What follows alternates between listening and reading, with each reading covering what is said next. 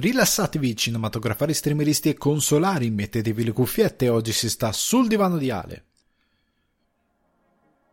Il pezzo che sentite in sottofondo è So There Are No Fuck Buddies di Sibau e io sono Alessandro Di Guardi, ospite di Sul Divano di Ale che vi ricordo potete trovare su Spotify, iTunes, Apple Podcast, Google Podcast, Deezer, Amazon Music e Budsprout. Vi ricordo che se volete supportare Sul Divano di Ale le mire di espansione per un salotto migliore potete farlo offrendomi un cappuccino su www.buymeacoffee.com slash sul divano di Ale. In questa puntata di Sul divano di Ale, il paradosso della distensione della serialità, quando la prima stagione introduce i personaggi. Parliamo seriamente del burnout delle serie TV. Tempo di recensioni con un film perfetto per l'estate, Nobody, Io sono nessuno, il film action con un inedito Bob Odenkirk, scritto dalla sceneggiatore di John Wick, girato dal regista di Hardcore Harry, prodotto dal regista di Atomica Bionda e Deadpool 2. Eppure l'estate per noi non è propriamente scazzottate ed esplosioni, ma giri in motorino rovesciato sulla battigia e winner taco e mi sembra il caso di parlare di Luca, il film Pixar diretto da Enrico Casarosa. Nel mezzo un po' di chiacchiere news riguardo cinema e televisione, soprattutto delle cose accadute questa settimana. Ragazzi, bentornati sul divano di Ale, bentrovati qualora siate dei nuovi follower di Sul Divano di Ale. Ovviamente, come al solito, vi ricordo di seguire il podcast, mettere un mi segui su Spotify, ovunque voi lo seguiate, cercate di rimanere collegati, rimanete connessi. Seguitemi anche su Instagram, Alessandro Andescordio Guardi, per leggere qualche news, eh, qualche notizia, qualche anticipazione, a volte cose che poi arrivo a discutere sul podcast, per farmi domande, per fare due chiacchiere che poi possiamo portare qui in puntata. Ma soprattutto vi ripeto, come state? Cosa state facendo in questi giorni? Probabilmente mentre registro state tutti guardando Luca. Io l'ho appena finito di vedere. Dopo ne parliamo, quindi non anticipo niente. Però in questi giorni ho visto un po', un po di roba, un po' di robetta. Altre robe ve ne parlerò più avanti. Prima di fare due chiacchiere, vi ricordo anche il Buy Me Coffee, buymeacoffee.com slash sul divano di Ale. Come vi dicevo in apertura, potete passare da questo bar virtuale e offrirmi un cappuccino, uno o più cappuccini. Eh, ripeto, non è una cosa d'abbonamento, quindi è una tantum. Potete passare, offrire, dire ciao e, e come, esattamente come un bar. Eh, si, è una gentilezza, diciamo così, per supportare il progetto di Sul divano di Ale. Venendo però alle chiacchiere di questa settimana, ragazzi, eh, qua le news languono, siamo in un periodo di stagnazione produttiva, siamo in un periodo, magari solo questa settimana, eh, settimana prossima poi esplode, esce tanta roba, si parla di tanto, comunque qualche news si è mossa, qualche notizia di casting, qualcosa, però niente di sostanzioso, niente di ricco, io qua sul divano vi voglio portare qualcosa di un attimino interessante, di stimolante, qualcosa che si può fare una piccola discussione. E questa settimana robetta, robetta, c'è roba interessante, ma sempre robetta, niente di incredibile. Per quanto riguarda le mie incursioni nella televisione, sto finendo di vedere Omicidio a East Town. Mi è stata segnalata tra l'altro una recensione che purtroppo non posso leggere perché il giornale che l'ha pubblicato è a pagamento, ti devi abbonare e io piuttosto che abbonarmi a quel giornale credo che smetto il disimparo il dono della lettura piuttosto che leggere questo giornale. Comunque un giornale che a quanto pare ne ha parlato male per motivi che vorrei capire. Io vorrei leggere solo la, recensione solo per, eh, per capire. Mi è stata segnalata questa cosa perché già il titolo è molto belligerante nei confronti del, di questa serie che chiariamoci è sostanzialmente un giallo. Eh, piccola città, Kate Winslet protagonista, eh, e sostanzialmente lei è una detective in questa piccola cittadina dove c'è un omicidio e dove ci sono una serie di dinamiche che riguardano questo caso di omicidio. Sono, mi manca l'ultima puntata, se non ricordo male, è molto ben scritta e soprattutto ben recitata, è proprio un tipo di serie cioccolatino. Ve ne parlerò meglio settimana prossima quando avrò la quadratura. Perché magari nel finale succede una cosa che dico: no, è una vaccata. magari, non lo so. Però già negli Stati Uniti ha avuto eh, grossa, mh, mm, grosso risalto, una grossa cassa di risonanza. Dovrebbe essere arrivata appunto in questi giorni su Sky, quindi per questo ne hanno parlato. E comunque ve- anticipo che sto finendo di vedere, quindi probabilmente settimana prossima ve ne parlerò. Non è molto estiva con le serie. Ecco, questa è una delle cose che io a volte mal sopporto del, di certe programmazioni. Questa non è una serie da mandare d'estate. Cioè, questa è una serie che va mandata tipo a ottobre. Cioè, che non dico che andava rimandata, però è tutto grigio, plumbeo, piove, fa freddo e capisco che tu vuoi creare il controbalzo, però non, non, funziona così, cioè è meglio guardarla veramente, se te la guardi a ottobre è perfetta stasera, se te la guardi a giugno, guardi fuori c'è il sole, fa caldo, stai boccheggiando, non è proprio, non, non aiuta il mood, però è comunque una bella serie. Eh, magari se potete mettere il, il, condizionatore a palla a 142 eh, meno 142 gradi, simulate l'Artico e magari simulate l'Alaska e magari ve la, ve la accollate comunque. In questi giorni ho visto anche Loki. Che ora a quanto pare Disney ha deciso di spostare la premiere dei suoi show da giovedì a mercoledì. E mm, è una decisione come un'altra, va bene. Io credo, non, non, ricordo bene, mm, non ho approfondito il motivo per il quale è stato fatto, ma potrebbe essere che sia stato fatto per una questione di molti pubblicano il giovedì che senso ha cercarsi un determinato tipo di eh, competizione. Tra l'altro, io spero che non entri nel microfono questo impero del male che si sta scatenando nel mio palazzo stasera. Perché voi dovete, dovete sapere che qui a Dublino hanno sollevato le restrizioni, quindi finalmente puoi uscire, puoi andare in giro, poi eh, hanno riaperto i pub, puoi stare fuori. Oggi c'è anche il sole, eh, in questi giorni c'è anche scampoli di estate esci, levati dai maroni, vai a buttarti nel canale. bonariamente non, non, ti deve succedere niente. Però nel senso vai a buttarti nel canale per nuotare con non lo so dei gonfiabili a forma di non lo so di pink flamingo di fenicottero rosa. Parlando di fenicotteri rosa vabbè lascio stare non anticipo niente a forma di fenicottero rosa e vaga, vaga nel, nel, nella vita, vai, no? perché devi stare in casa a disturbare chi deve stare in casa per, per, lavorare? Vabbè, niente, lasciamo stare. Andiamo avanti, ho visto Loki, il secondo episodio, eh, sta crescendo in un modo interessante, mi sta piacendo finalmente dopo il primo episodio, che questa è una cosa che poi par- ne parleremo dopo. E, e ormai è partita la trama, era già partita nel primo episodio, si sta approfondendo, mi è piaciuto il modo, ovviamente ne parlo senza spoiler come nel post eh, di, di, sponsorizzazione diciamo del podcast per pubblicizzare il podcast.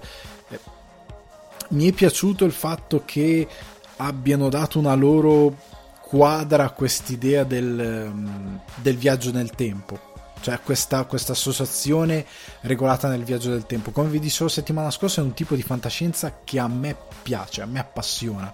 Questa cosa che va oltre si fa anche delle domande, cioè perché a un certo punto parlano di ma Dio tu, noi creati qui, cosa siamo, chi siamo? Si pone delle domande eh, alte che poi non vuole risolvere in modo alto, nel senso semplicemente però mette la questione sul tavolo non a fini narrativi, ma è puro eh, flavor di questo tipo di fantascienza che ti porta a chiedere, sono quelle discussioni eh, che ti fai, nel senso perché comunque la Marvel come universo, al di là del fatto che sia una cosa super inventata, cioè sia una cosa super fumettistica sopra le righe e che sia venuto tutto insieme che abbiano cercato di creare una eh, cosmologia che abbia un senso, che abbia una logica, ti pone delle domande perché c'è Thor che è effettivamente il dio del tuono, che ha come padre Odino, che ha Loki, però questi dei sono incredibilmente terreni, muoiono, Asgard è un luogo dove puoi andare, però c'è lo spazio,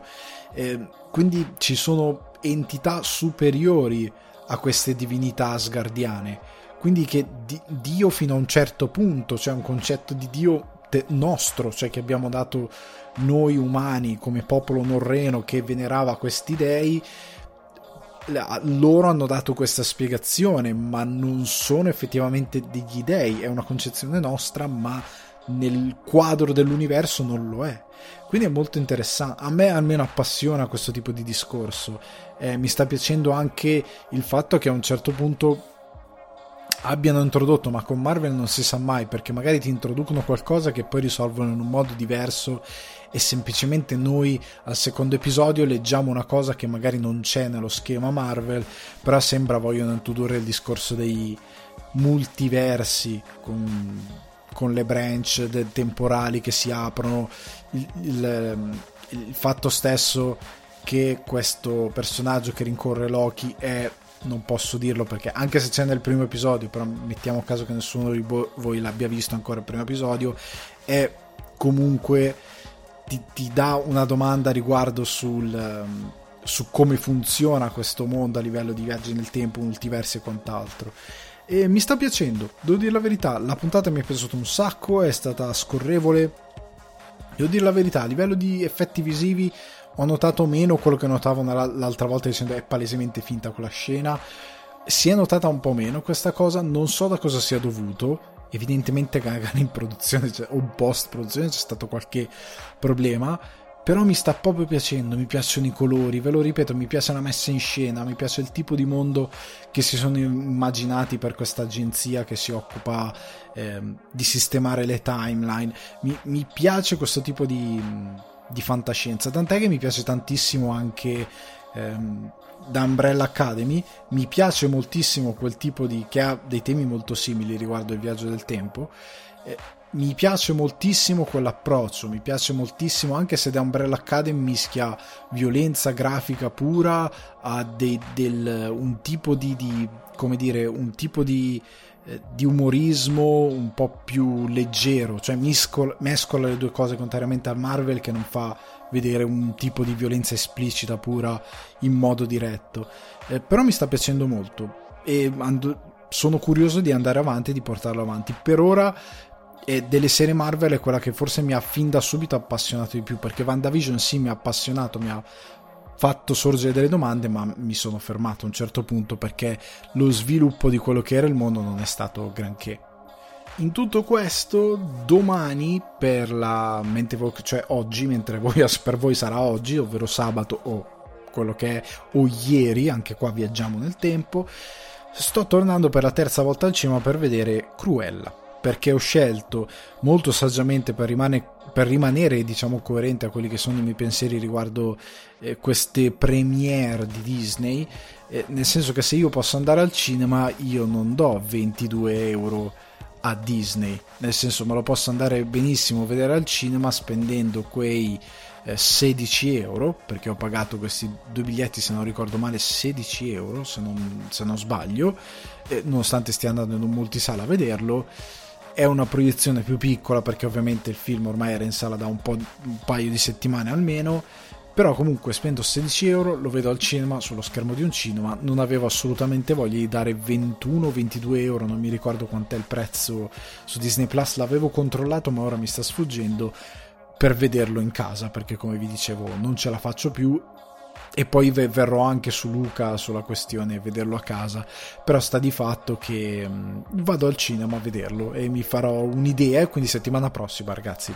Par- parere totale su Cruella.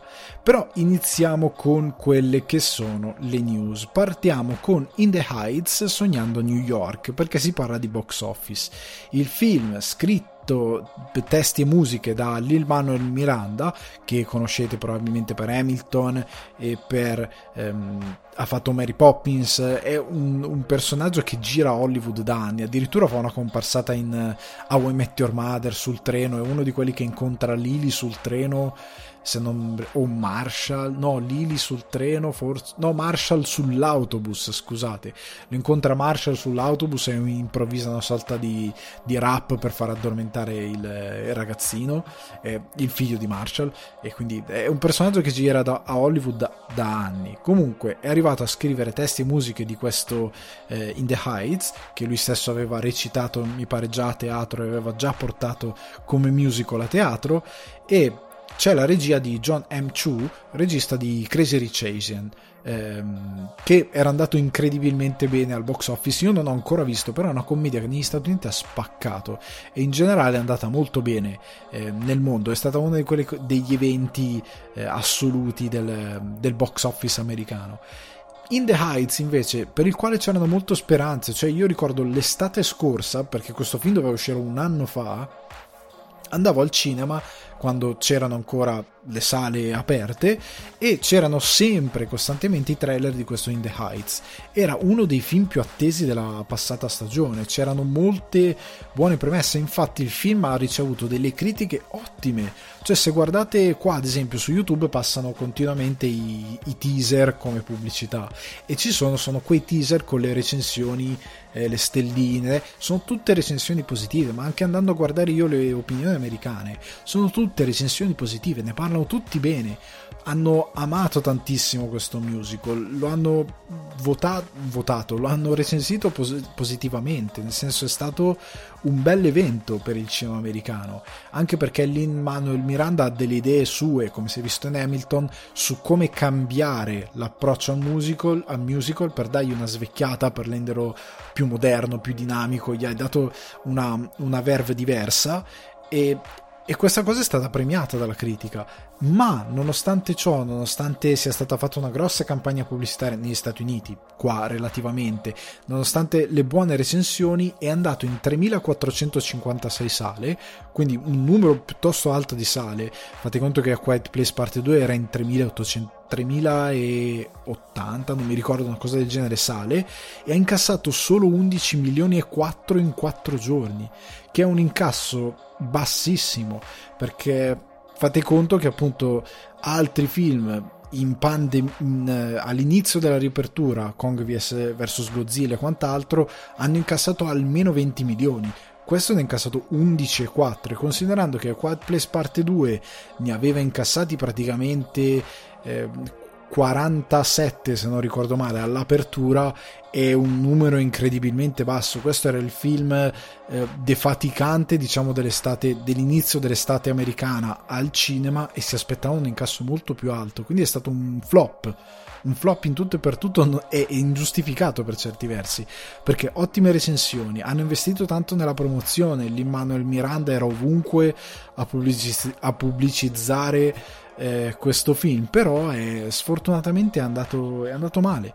E come dicevo, è andato talmente male che Quiet Place Parte 2 nella sua seconda settimana al ci- terza scusate, settimana al cinema è ritornato prima in classifica con 11 milioni e 6 e diventa, ed è diventato il primo film a superare in pandemia ovviamente i 100 milioni di dollari di incasso con un totale di 183 poi nel mondo. Negli Stati Uniti saranno sopra i 110 ora perché questo, questi dati box office sono quelli di lunedì, quindi nel frattempo sono arrivati altri incassi, però fate conto che era lunedì a 108 milioni e qualcosa negli Stati Uniti, nel mondo 183 e Quiet Place Parte 2, tra l'altro, ho trovato una recensione su cinefax.it che ho scritto io, abbiamo pubblicato eh, da poco, non, oppure potete recuperare quella che ho, ho, fatto qui nella scorsa puntata del podcast, a, a vostro piacere, a vostra discrezione.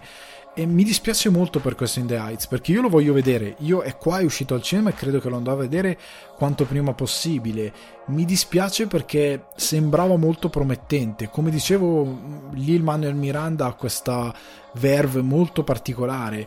Tra l'altro è uscito un trailer che trovate sempre su cinefax.it di Tic Tic Boom, che è questo adattamento con protagonista Andrew Garfield, di un musical autobiografico di Jonathan Larson intitolato Rent, e nel quale Miranda ha anche lavorato, lo ha anche portato a teatro. È stato un musical che è partito off Broadway, poi è arrivato a Broadway, successo incredibile.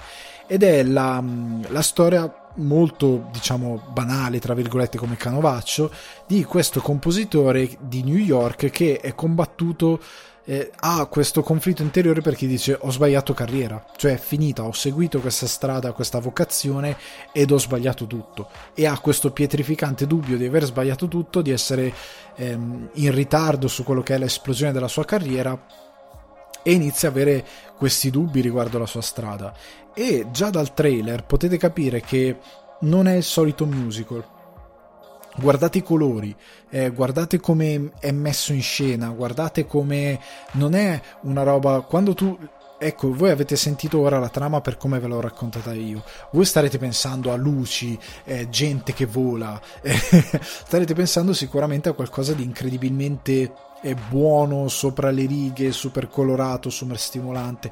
Guardate il trailer e non è così. Avrà sicuramente qualcosa di trasognato come qualsiasi altro musical, ma non è così.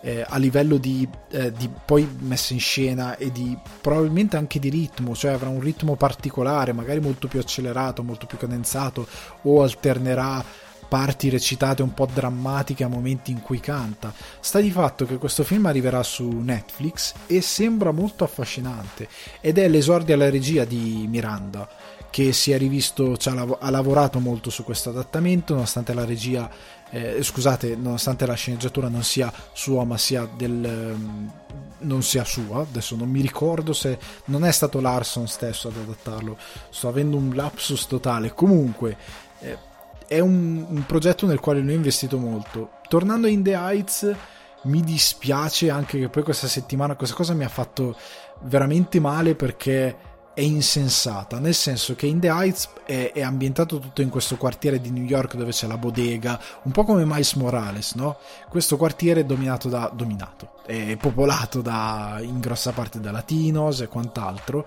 e mh, gente di, di colore, eh, nera, e, e, è ambientato tutto lì e si fonda sulla storia di questo ragazzo che ha suo, la sua aspirazione, eccetera, eccetera. ok, siamo lì sempre quei temi. Questo però è molto più trasognato e a livello di inclusività ha detto ok, questo sfonderà, io pensavo anche perché a livello di rappresenta una minority che negli Stati Uniti non è mai arrivata a essere a schermo in questo modo. Cioè, parliamoci chiaro, quando una minority latinos era rappresentata a schermo in qualche musical da qualche parte, era di una gang, era di qualcuno che faceva qualcosa di male.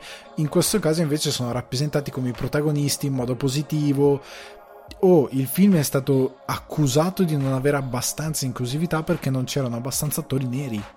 E Miranda si è, secondo me, tra, tra nel, nel, nell'ordine di idee, diciamo, a livello di PR, di dire chiedo scusa e basta, ha chiesto scusa, dicendo ok, abbiamo non abbiamo fatto abbastanza. Però non è giusto. Cioè, in questo caso state bullizzando un'opera che Oddio, io non l'ho ancora vista, ma da quanto sembra sembra molto eh, ben fatta, che parla anche di un argomento che dovrebbe portare la gente al cinema. Ok, ah, un latino finalmente protagonista, eh, vai, parlano di noi, siamo noi protagonisti di questa storia che è per tutti a New York. New York per una volta non è non siamo i cattivi tra virgolette di West, West Side Stories, ma siamo i, i, protagonisti assoluti. Niente, accusata di... E io non capisco, in questi casi mi dispiace veramente tanto perché è veramente uno sbaglio. Io credo sia uno sbaglio eh, prendersi questo tipo di... cioè nel senso accusare il film in questa maniera. Io credo che sia totalmente eh, sbagliato in questo caso, non, non, andava fatto. È uno di quei casi in cui, anche perché inizia a diventare un, una sorta di... Eh, per fortuna non ha avuto grosso, grossa rilevanza questa cosa, però è finita comunque sui giornali, è stata è rimbalzata. Eh, mi dispiace, mi dispiace veramente tanto perché non, non, se lo meritava il film, non se lo merita eh, Lin Manuel Miranda che anche lui stesso in quanto eh, Minority è arrivato ad avere un successo così grande, ad avere il suo Hamilton su Disney Plus, perché? Nel senso, perché gli dovete dare contro? Perché gli dovete remare contro? Cioè, non, non, lo capisco, dovrebbe, dovrebbe esserci una sorta di moto d'orgoglio. Comunque, eh, andiamo avanti con le news perché comunque questa, diciamo, la news era questa, quella del box office non è uscito n- null'altro di particolarmente rilevante, mentre ormai ma lo diremo dopo riguardo Fast and Furious che ormai è, è lanciato oltre la ionosfera. Parliamo di cinema italiano e di adattamenti fumettistici o quantomeno roba tratta da fumetti perché è stato pubblicato questa settimana il, il poster del film di La Terra dei Figli, film liberamente tratto dall'opera di GP, dal graphic novel di GP, che è scritto da Filippo Gravino, Guido Luculano e Claudio Cupellini, e Cupellini è anche il regista del film. Nel cast Leon della Vallée, spero aver pronunciato correttamente, Paolo Pierobon, Maria Roveran, Fabrizio Ferracane, Maurizio Donadoni, Franco eh, Ravera, Valerio Mastandrea e Valeria Golino, quindi un cast di un certo livello. Allora, c'è scritto che è liberamente tratto dall'opera di GP, che è un fumetto meraviglioso. Se non avete letto La Terra dei Figli, ve lo consiglio. È un bel fumettone e GP è meraviglioso in questo, in questo fumetto perché lui ti racconta questa, questo futuro dove la Terra ovviamente è ritornata a, a, a diciamo a, una condizione quasi su, no, senza quasi rurale perché il mondo è andato a farsi benedire, sono persone che non sanno scrivere, persone che non sanno leggere, eh, gente che ormai ha un linguaggio inventato. E in questo mondo ci sono questi due ragazzi che vivono questo padre, questo tipo che trattano come un padre, che non sanno neanche leggere, questi due ragazzi, e che iniziano a, ad avere curiosità riguardo il mondo, cioè riguardo a cosa, cos'è il mondo, cos'era prima e cosa sono quelle parole che il loro padre, diciamo, scrive tutte le sere su questo diario che tiene. E tra l'altro c'è questa scena dove loro guardano il diario e nelle tavole del fumetto sono scarabocchi, cioè sono proprio linee tratteggiate ed è un elemento narrativo per farti capire che loro non sanno leggere. E tra l'altro quest- e, e GP usa un sacco queste cose che sono proprie del linguaggio fumettistico e che a proposito il film è liberamente tratto, quindi non è un adattamento del suo fumetto, è liberamente tratto, quindi ci saranno sicuramente grossi cambiamenti, però questa è una di quelle cose che GP utilizza a livello narrativo sfruttando una, un, il linguaggio del fumetto che non è replicabile altrove e che sarebbe curioso capire poi come lo porti a schermo.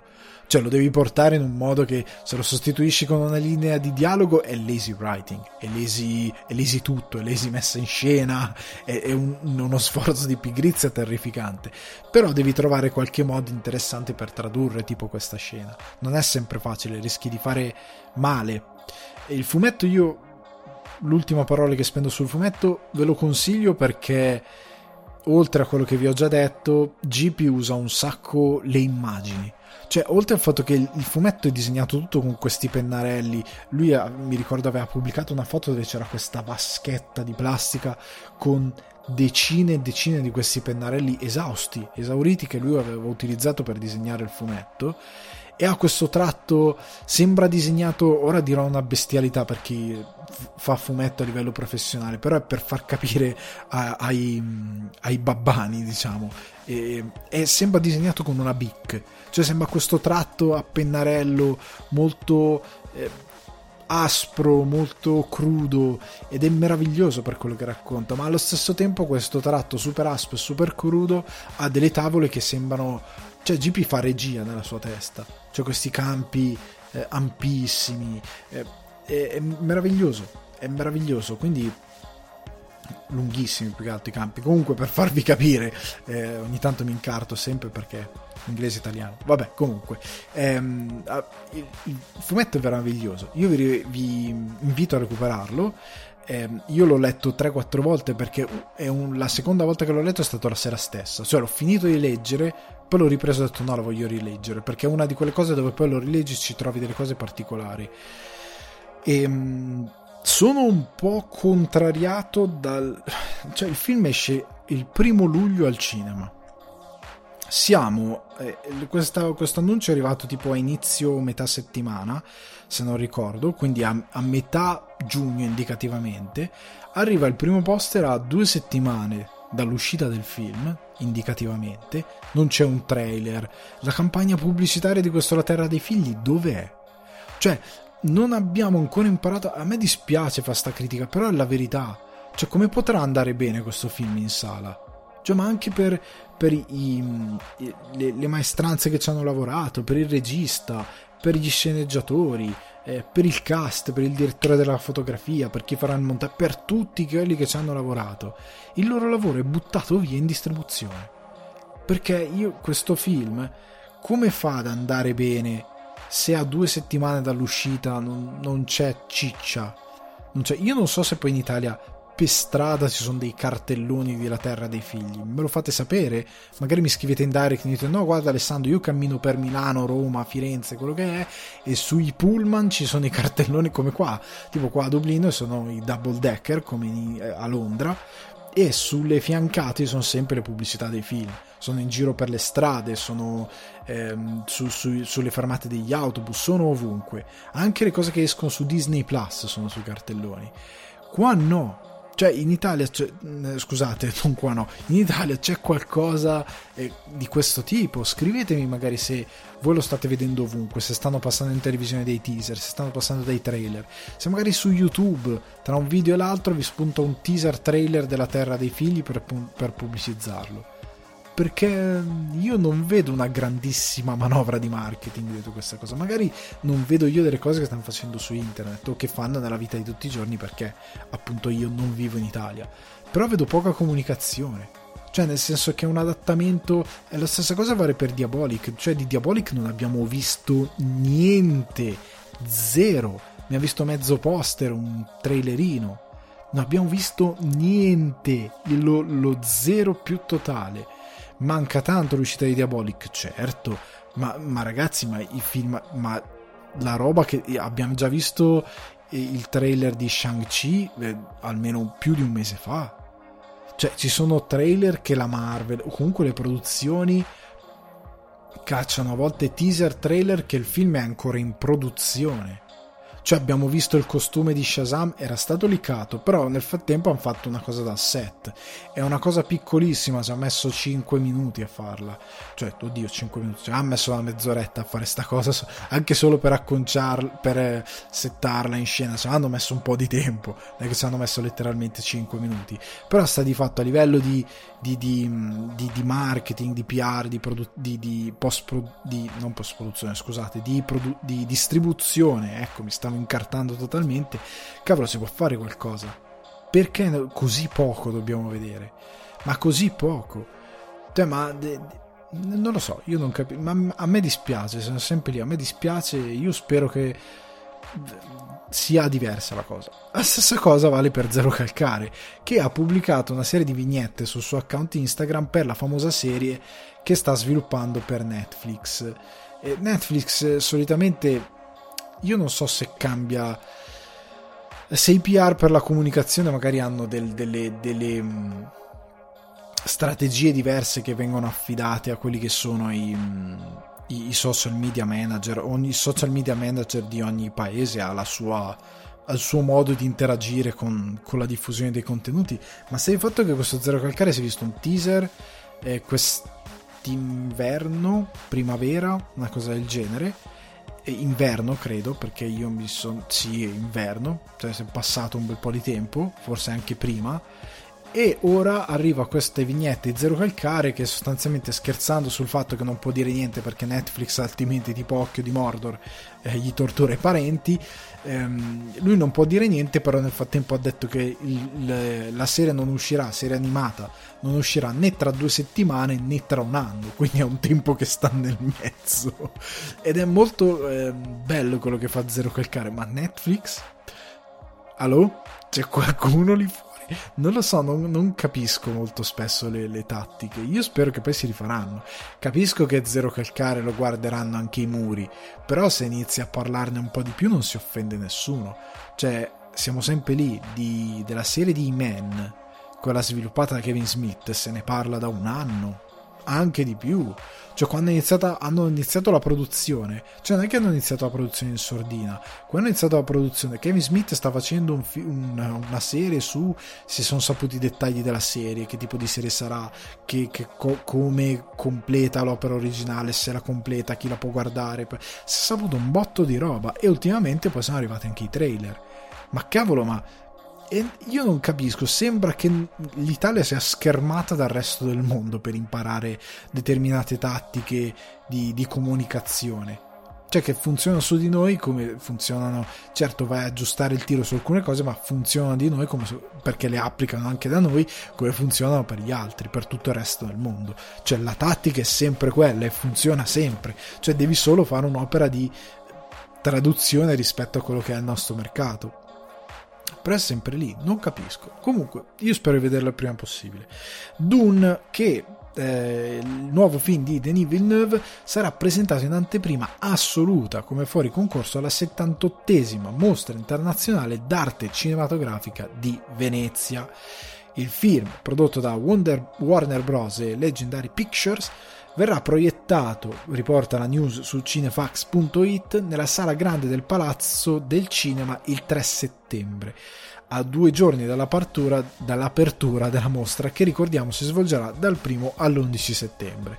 E sono solo contento per Dune di Dune come lo dicono come si dice nel podcast di Cinefatto Dune come invece andrebbe detto eh, di Denis Villeneuve eh, sono contento per questo film e spero di vederlo in sala mm, con, con, con trasporto totale. Lo sto aspettando tantissimo sono contento che sia a Venezia. Sono contento lo abbia rubato a Cannes, che invece si becca Fast and Furious 9 e dopo ne parliamo. E mm, non vedo l'ora di vederlo in sala. Non so che altro dire di Dune, abbiamo parlato tantissimo negli scorsi mesi credo che ne parleremo quando avremo un trailer definitivo prima che arrivi al cinema e quant'altro. Andiamo appunto alla prossima notizia che riguarda, come anticipato, Fast and Furious, perché la saga di Toretto, della family di Toretto, eh, arriverà a Cannes, questo però l'avevamo già detto, arriverà ehm, come anteprima non al Palais ma sulla spiaggia verrà pro- proiettato sulla spiaggia di Cannes. E eh, Fast 10 e Fast 11 che saranno i due capitoli conclusivi della saga verranno girati back to back back to back, to back stasera ne faccio ehm, da Justin Lin. Back to back vuol dire uno dietro l'altro cioè produzione, la produzione non, non, si ferma per mesi, anni. Eh, finisce uno, vai andiamo con l'altro ok? Da Justin Lin e le riprese staranno in giro per il mondo. Eh, Tyrell Gibson, Tyrese, scusate, Tyrell è un altro, Gibson, ha detto a Collider questa cosa, ha dichiarato a Collider questa cosa in un'intervista eh, dicendo appunto che toccheranno diversi continenti. Ora, la geografia magari del buon Gibson non è avanzatissima, però i continenti sono quelli che sono, non è che sono 50.000, quindi nel senso forse lui intendeva dire che è andato un bel po' in giro per il mondo. Io l'ho tradotta così, cioè perché toccheremo tanti continenti. Gibson, non è che sono 50.000, cioè non è che sono 20, sono quelli, son quelli lì. Toccherete forse tante nazioni. Ok, magari il discorso è diverso. Magari ve li trovate comunque a sgommare in, non lo so, a Piazza del Popolo, non so. Non si sa. Comunque si sa che questi due film saranno quelli conclusivi, un po' come eh, tanti hanno già detto, ah, come la Marvel. No, ragazzi, lo faceva già Harry Potter, mi pare che lo abbia fatto, se non ricordo male. Hunger Games l'ha fatto, male, ma l'ha fatto.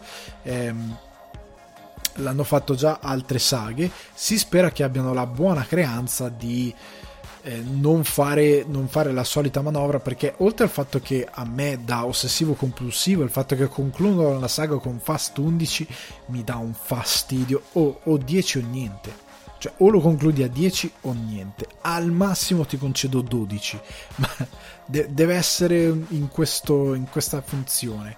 Ma 10 perché almeno sono anzi 12 sarebbe perfetto se proprio ne devi fare un 11 così le trilogie sono no? Sono quattro trilogie invece di fare questa vaccata di concluderlo. Questa è una, una mia cosa. Se siete anche voi ossessivi compulsivi, fatemelo sapere su Instagram. Mi scrivete: Sì, guarda, hai ragione, anch'io sono ossessivo compulsivo. Fast 11 mi dà un fastidio bestia. Me lo fate sapere per favore, perché a me sta dando un fastidio inenarrabile che lo concludo con Fast 11. Oltre al fatto che il film ormai non ha più senso. Come si era parlato in Cinefacts eh, nella puntata del podcast, io che ho iniziato a guardare i pitch meeting di Screen Rant. Se andate su YouTube scrivete Screen Rant, Screen Rant Pitch Meeting, trovate questo tipo di Screen Rant che si è inventato questa. I pitch meeting sono i meeting dove un filmmaker porta il suo progetto per un film e lo presenta al produttore e lui fa tutti e due i ruoli, il produttore e il filmmaker. E ovviamente lo fa prendendo in giro eh, i buchi eh, o più che altro le, in- le, ingenuità di molti film. Alcuni fanno meno ridere perché ovviamente questa cosa funziona quando il film è ridicolo, cioè c'è quello a livello narrativo, c'è quello di Zack Snyder di mm, di come si chiama Army of the Dead che fa schiantare da ridere, cioè vi ammazzate da ridere tutto il tempo perché le incongruenze, le cose senza senso di sceneggiatura sono talmente tante che anche per lui far ridere tu che guardi è facilissimo, cioè veramente ha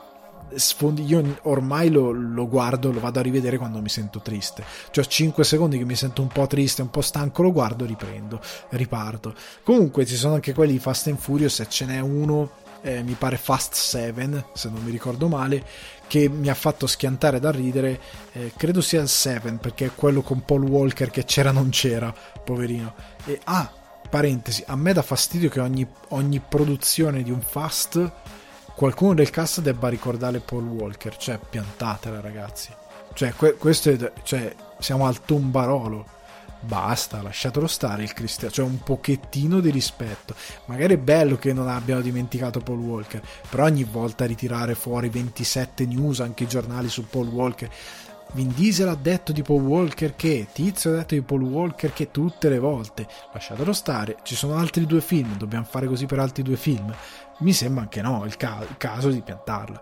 Comunque, chiudendo la parentesi eh, Paul Walker, in quel film veramente il nonsense della saga ormai è, è, in, è impossibile da, da acchiappare perché come si è parlato in passato e come dice lui nel, nel pitch meeting che fa di, di, di Screen Rant, cioè sì, sì, ha, ha, esattamente senso che dei, tizi che fanno corse clandestine a Los Angeles abbiano le skill di combattimento di gente che si è addestrata nella CIA o che sappiano sparare come gente che si è addestrata nella CIA. Cioè è tutto perfetto ha perfettamente senso e fa incredibilmente ridere. Funzionano ripeto un po' meno quando eh, quando il film ha sì ha delle cose di sceneggiatura che ok sì, quella cosa lì non ha molto senso, però ci sta cioè nel, nel, nel complesso ci sta. Infatti, alcuni pitch meeting secondo me non sono riusciti per niente. Se poi vi riguardate quelli tipo di Batman Returns, Batman Forever,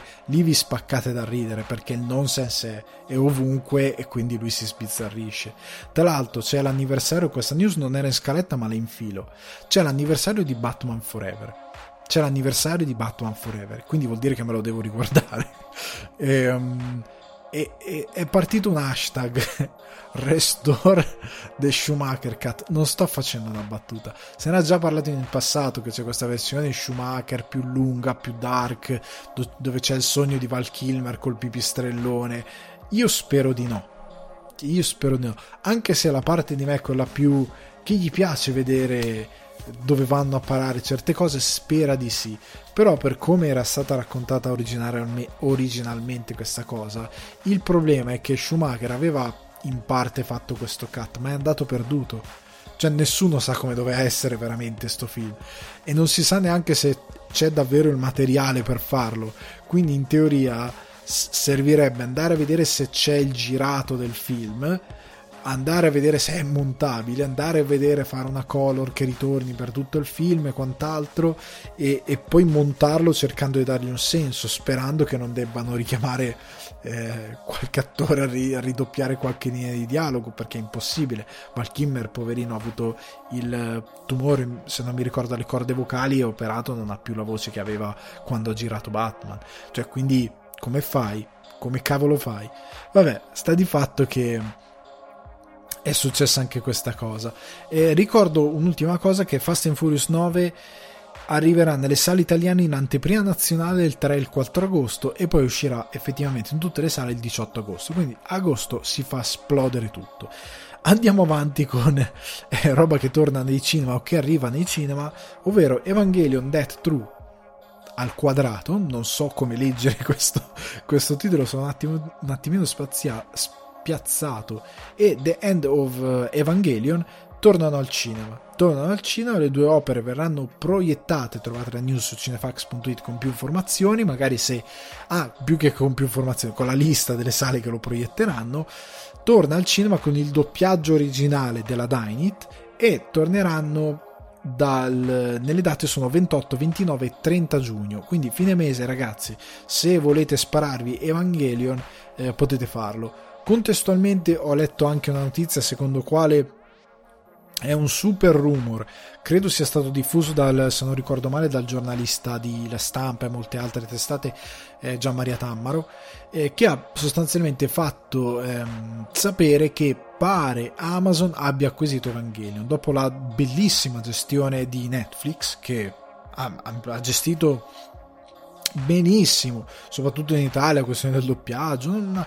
Io spero che qualcuno gli tolga anche i film della Studio Ghibli, perché vabbè, che qualcuno tolga all'Italia i film dello Studio Ghibli e che vengano ridati a qualcuno che abbia un po' di senno. Comunque, ehm, sono, pare che arriveranno da Amazon, pare che Amazon abbia comprato tutto il pacchetto, compresi i film eh, 3.0, quella sorta di remake di tutta la saga diciamo così, che è stata sviluppata e che credo sia in fine lavorazione in Giappone. Ora non ricordo com'è la questione, perché c'erano stati dei problemi anche poi con la pandemia. Comunque, novità per Evangelion, state sintonizzati. Arriviamo con Werewolves Within. Eh, ci tengo a discutere questa notizia perché è un adattamento videoludico e la cosa mi sta vicina mi ha fatto scoppiare da ridere l'annuncio che ha fatto Ubisoft perché questo è un titolo Ubisoft e magari molti di voi giocheranno i videogame e mi diranno che cacchio è Werewolves Within? Non lo conosce nessuno e loro lo dicono proprio nella presentazione che hanno adattato il film il videogame meno conosciuto in assoluto perché praticamente questo era un titolo per eh, PlayStation VR quindi il visore per la realtà virtuale di PlayStation che poverini per una questione di VR non ce l'hanno tantissimi giocatori. Eh, streamare queste robe vengono streamate qua zero zero assolutamente zero. Ci sono pochi anche che fanno video su youtube. La popolarità di questo film è pari allo zero però Ubisoft eh, Motion Picture ha deciso di adattarlo. Perché? Perché sostanzialmente la storia è molto semplice ed è molto facile da portare a schermo e funziona il film è una commedia orrorifica ed è ambientata tutta in eh, una tipo un inn, quindi una locanda, ehm, in una cittadina che si chiama eh, Beaverfield. Mio dio, che robe belle! Beaverfield. E eh, c'è questo Forest Ranger che praticamente è intrappolato in questa locanda durante una tormenta di neve con eh, dei i concittadini e sono tutti impegnati in questa a, a, sgamare, cioè il fatto che loro sono intrappolati in questa locanda con un, uh, un, tizio che probabilmente è un licantropo. Cioè, questa è la cosa. Perché nella trama dicono un oscuro segreto il, il, è Werewolves Within. Cosa sarà l'oscuro segreto? Ragazzi, dite che se uno di loro è probabilmente un licantropo. Quindi c'è questa, questa storia. E. Um, Sembra molto interessante. In, uh, negli USA esce il 25 giugno e poi arriverà dal 2 luglio on demand. Eh, come dicevo prima, è uno di quei canovacci che è super semplice da girare. Cioè il classico horror indie che se ti viene bene e sfonda a livello di incassi, incassi 2 miliardi di, di dollari. Che è molto più intelligente rispetto che andare subito al cinema con Assassin's Creed che io non so se avete visto il film di Assassin's Creed. Se non l'avete visto, guardatelo, fatevi questo regalo per il cinema d'estate. E guardatelo, è orrendo. è uno dei pochi casi in cui dico, ragazzi, non, cioè non, ha, non si salva praticamente nulla, è, quasi, è molto sconclusionato. È, è, è uno di quei film, dei tanti film che ha contribuito negli ultimi anni a portare nel fango la carriera di Fassbender, che era un bravissimo attore e negli ultimi anni gli hanno fatto fare dei ruoli orrendi in film inconciliabili con la logica della vita e del cinema anche. Comunque sta di fatto che l'idea di portare questo film alla fine a una commedia orrorifica, cavolo, una commedia orrorifica tutta ambientata in un'unica location è facile da portare a schermo, è molto più facile rispetto a qualcosa di complesso come Assassin's Creed o come Prince of Persia. Prince of Persia io non l'ho visto, non l'ho visto ragazzi. Oh, mi è sempre mancato il coraggio di guardarlo perché mi pare che sia tratto dalle sabbie del tempo, se non ricordo male. E però mi è stato detto di prego non guardarlo, non guardarlo mai. È molto più intelligente fare una cosa di questo genere, chiusa in uno spazio piccolo, un film di genere e ci puoi tirare fuori del materiale interessante Andiamo avanti con una notizia che ho discusso eh, brevemente sul mio account Instagram e che ha continuato a confondere la gente, per, non tutti per fortuna, però alcuni di voi li ho visti parecchio eh, confusi. Quando si parla di queste cose io vedo che la gente si triggera e a volte per i motivi sbagliati, perché qua non c'è molto di cui triggerarsi.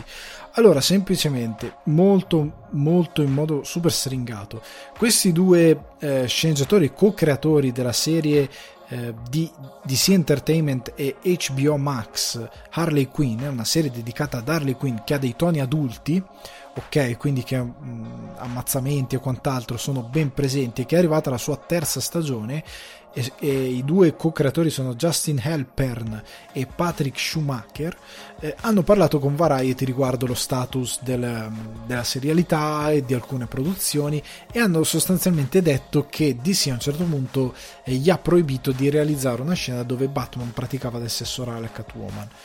E, e sostanzialmente la cosa è andata su... Ehm, su, loro hanno detto ok ve lo leggo faccio prima così.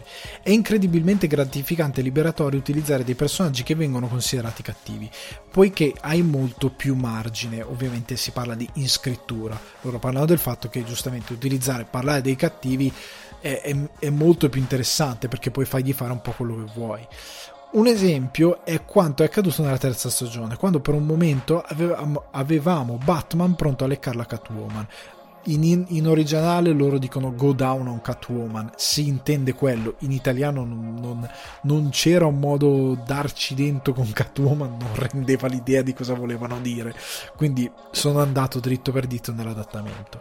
Eh, DC ha detto non potete farlo, non potete assolutamente farlo, hanno detto, gli eroi non lo fanno.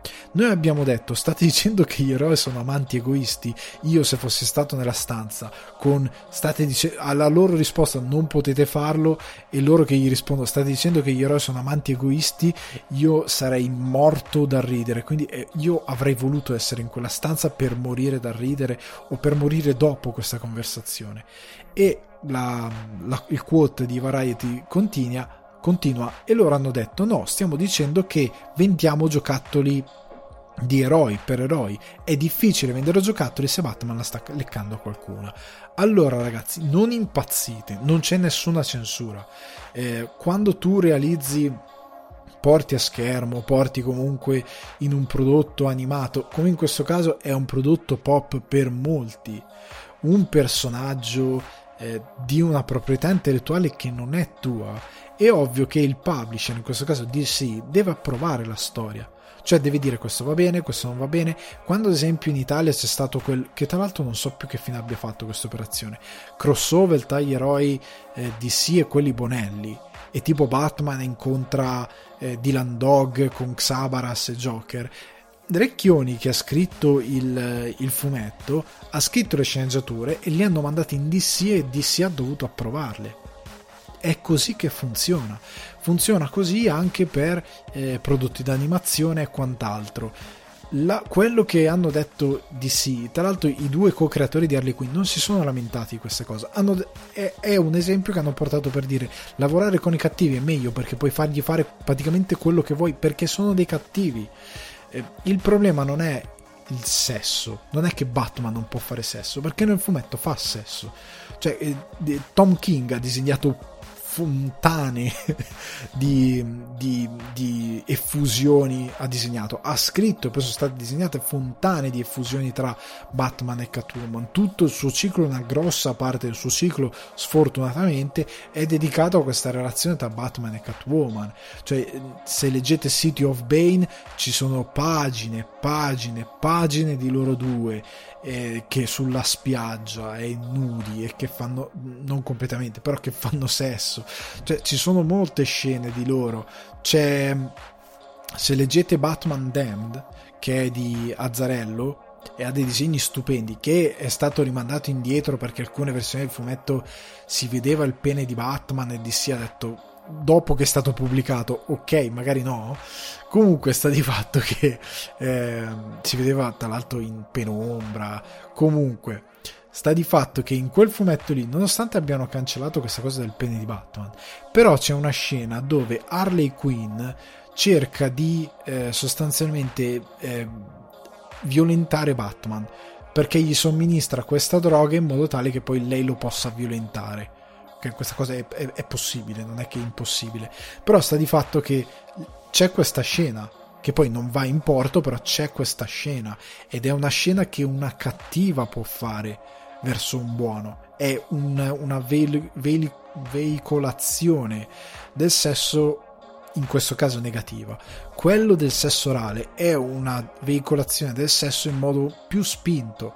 Non è loro due che vanno a letto insieme, è lui che, ha, che fa del sesso orale su di lei.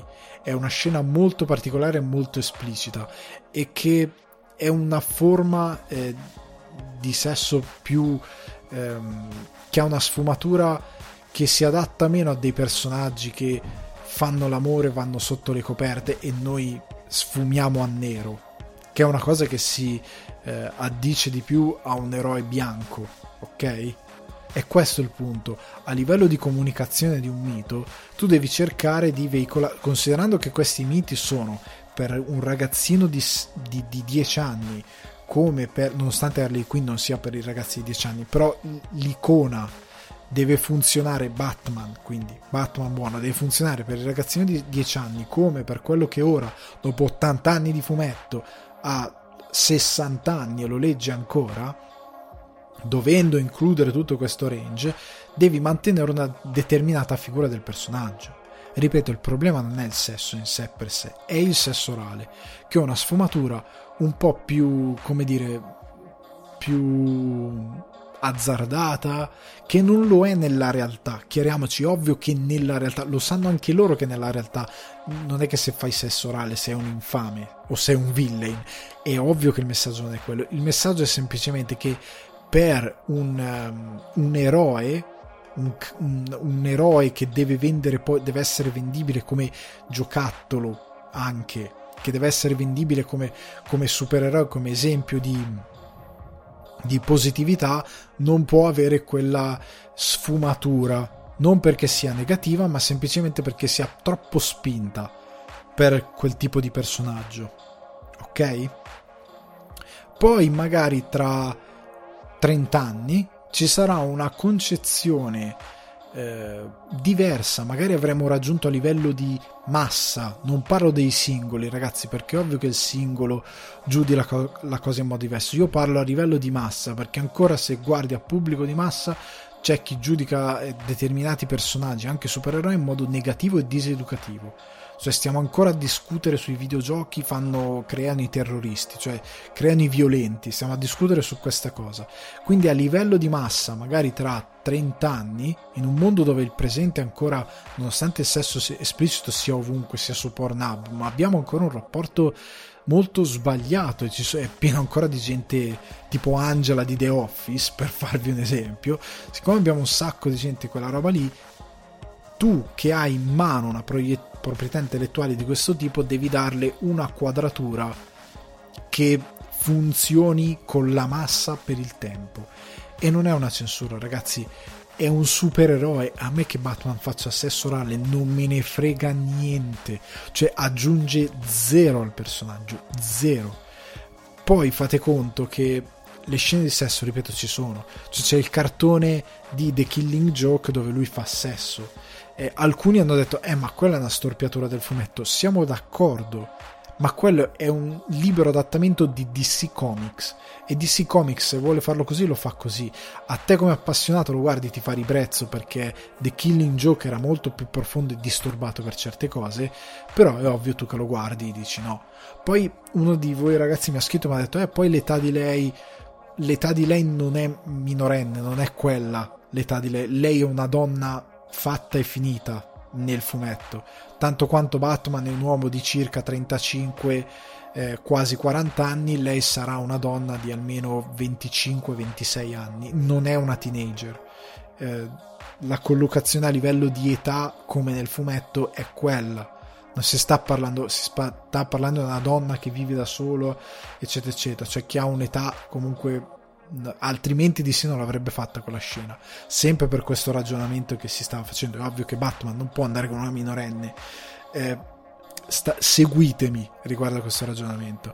Un conto è parlare di un adattamento di un fumetto che fa una cosa che non deve fare, un conto è parlare di una gestione di una proprietà intellettuale.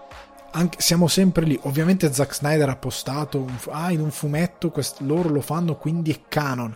Non è quello il punto. Zack Snyder non è que- a parte che vorrei capire che fumetto è, ma poi altra cosa, non è quello il punto. Stai sfruttando un media come un cartone animato non puoi andare in questo estremo perché la DC non vuole questo estremo per il personaggio anche in eh, lo dicevo prima in Batman Damned che vi ricordo che è un bellissimo fumetto di leggerlo c'è questa scena di Harley che eh, vuole stuprare Batman ma sta di fatto che non, eh, non, non è quello il tono che puoi inserire in un cartone animato di questo tipo per quello che loro vogliono fare evidentemente non è il tipo di contenuto che porti per un pubblico di massa di quel tipo.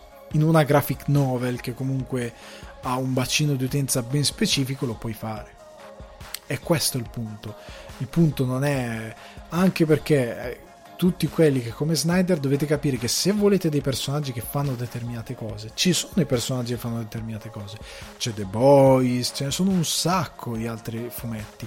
Se volete che Batman faccia determinate cose, vuol dire che non vi piace Batman cioè, è anche quello il punto, capite le cose che vi piacciono.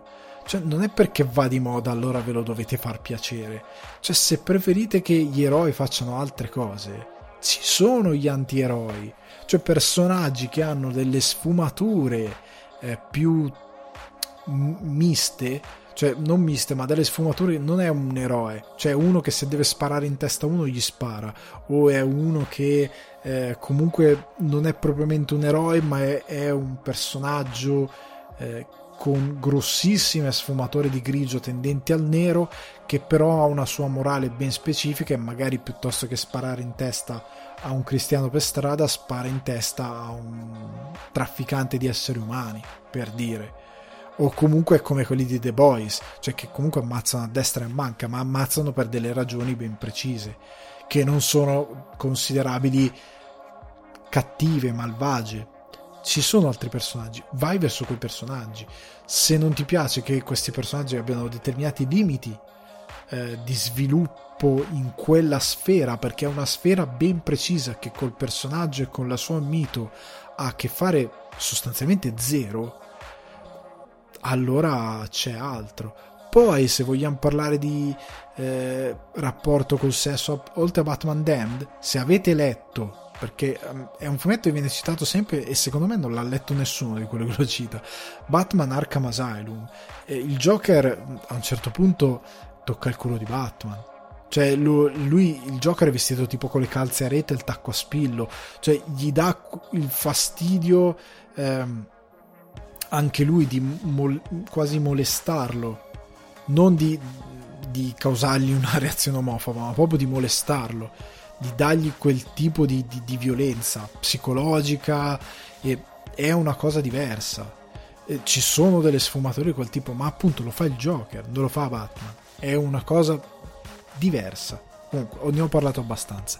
Entriamo in quello che è invece l'argomentone eh, di questa settimana del podcast perché non avendo delle domande croccanti ho deciso di creare un argomentone e voglio parlare del il paradosso della serialità perché io credo, la mia personalissima opinione, che le serie tv siano un po' arrivate a un burnout.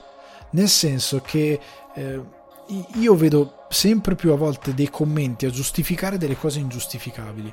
Cioè uno, uno dei commenti Ecco, andiamo con ordine. Io credo che le serie TV siano arrivate a un picco della loro wave.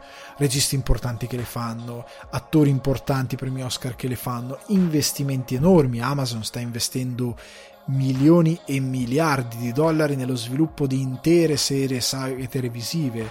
Ehm, c'è una voglia di sperimentare relativa perché tipo Amazon lo sta facendo con delle proprietà come Signore degli Anelli eh, molte altre serie tv osano poco S- vediamo eh, dei canovacci tratti da fumetti eh, vediamo delle opere a volte adattamenti di film non stiamo andando molto su qualcosa di originale anche se c'è sempre qualcosa di interessante di originale che viene fuori tipo Euphoria sono dei, degli show eh, totalmente originali con delle idee interessanti che arrivano. È arrivato Westworld, però Westworld è la terza stagione ma ha diversi anni. Comunque, la televisione è arrivata a quello che io credo sia un picco. E arrivato a questo picco c'è solo il burnout.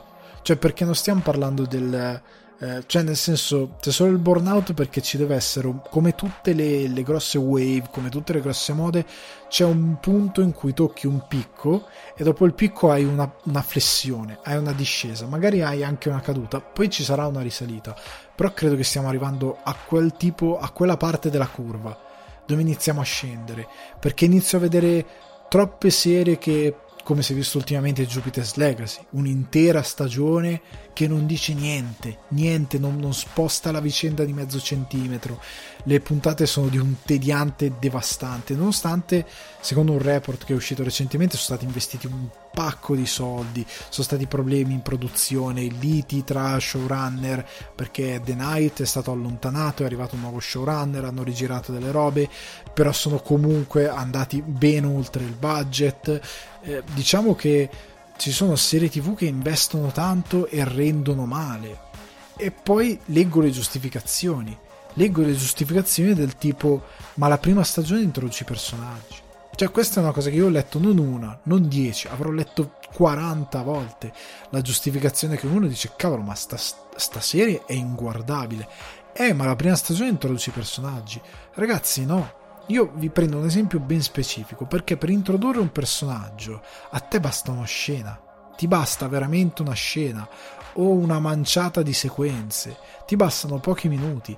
Poi durante la serie devi svilupparmeli in base a un tema che metti all'interno di quella serie, se è un, un tema autoconclusivo, se è una miniserie o un tema che può aprire altri temi sperando che ti rinnovino la serie, però che puoi sviluppare, ne sviluppi uno, vedete tipo l'esempio che sto per portare, Bojack Horseman sviluppa una cosa nella prima stagione e poi pian piano che dicono ok andate avanti ne sviluppano altre e diventa sempre più complesso il personaggio di Bojack come gli altri personaggi ma nella prima stagione non viene introdotto Bojack. Bojack viene, viene, introdotto se voi avete voglia di guardarvi questi 2 minuti e 12 secondi circa de, che è l'inizio del primo episodio, il fatto che Bojack è un ex attore decaduto di sitcom che è mh, mm, praticamente alcolista, che è super egocentrico, che parla un sacco ed è un egomaniaco totale, lo vedete in quei 2 minuti e 10 secondi dove c'è quello spezzone di Orsin Around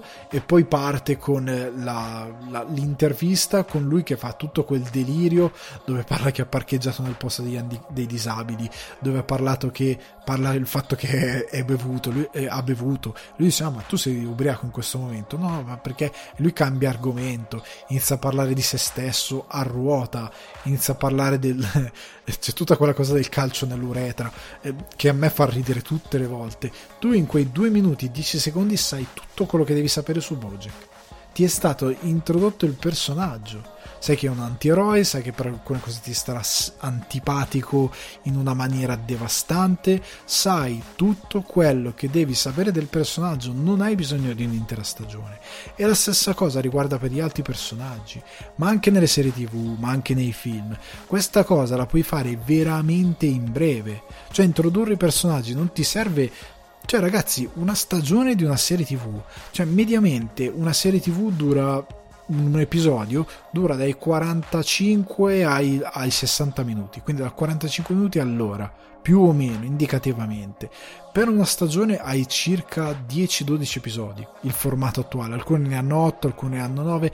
Cavolo, ti servono davvero 12 episodi da 50 minuti mediamente l'uno per introdurre dei personaggi che magari sono 3, 4, 5, quello che sono è tanto il minutaggio, ragazzi, è veramente, veramente tanto.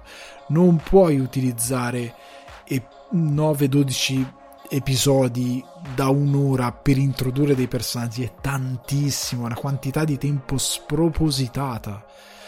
Se hai bisogno di quella cosa lì e fallisci come Jupiter's Legacy, non introduci personaggi. I personaggi non sono introdotti, non sai chi sono, non sai cosa vogliono. O meglio, a un certo punto lo capisci, ma ci vogliono tanti, troppi episodi. E non capisci comunque alcuni loro che cosa vuoi, cioè tu che cosa vuoi, qual è il tuo dubbio. Molte volte il dubbio era molto semplice, potevi fare tutto nel primo episodio, a livello di introduzione dei personaggi sono scritte male, ragazzi. Molte serie perdono, prendono una quantità di tempo devastante. Ci sono serie che droppo perché a un certo punto mi rendo conto che chi le scrive è intrappolato in un loop e magari qui e là c'è qualche avanzamento di trama, qualche cosa di trama che eh, va ad approfondire determinati aspetti.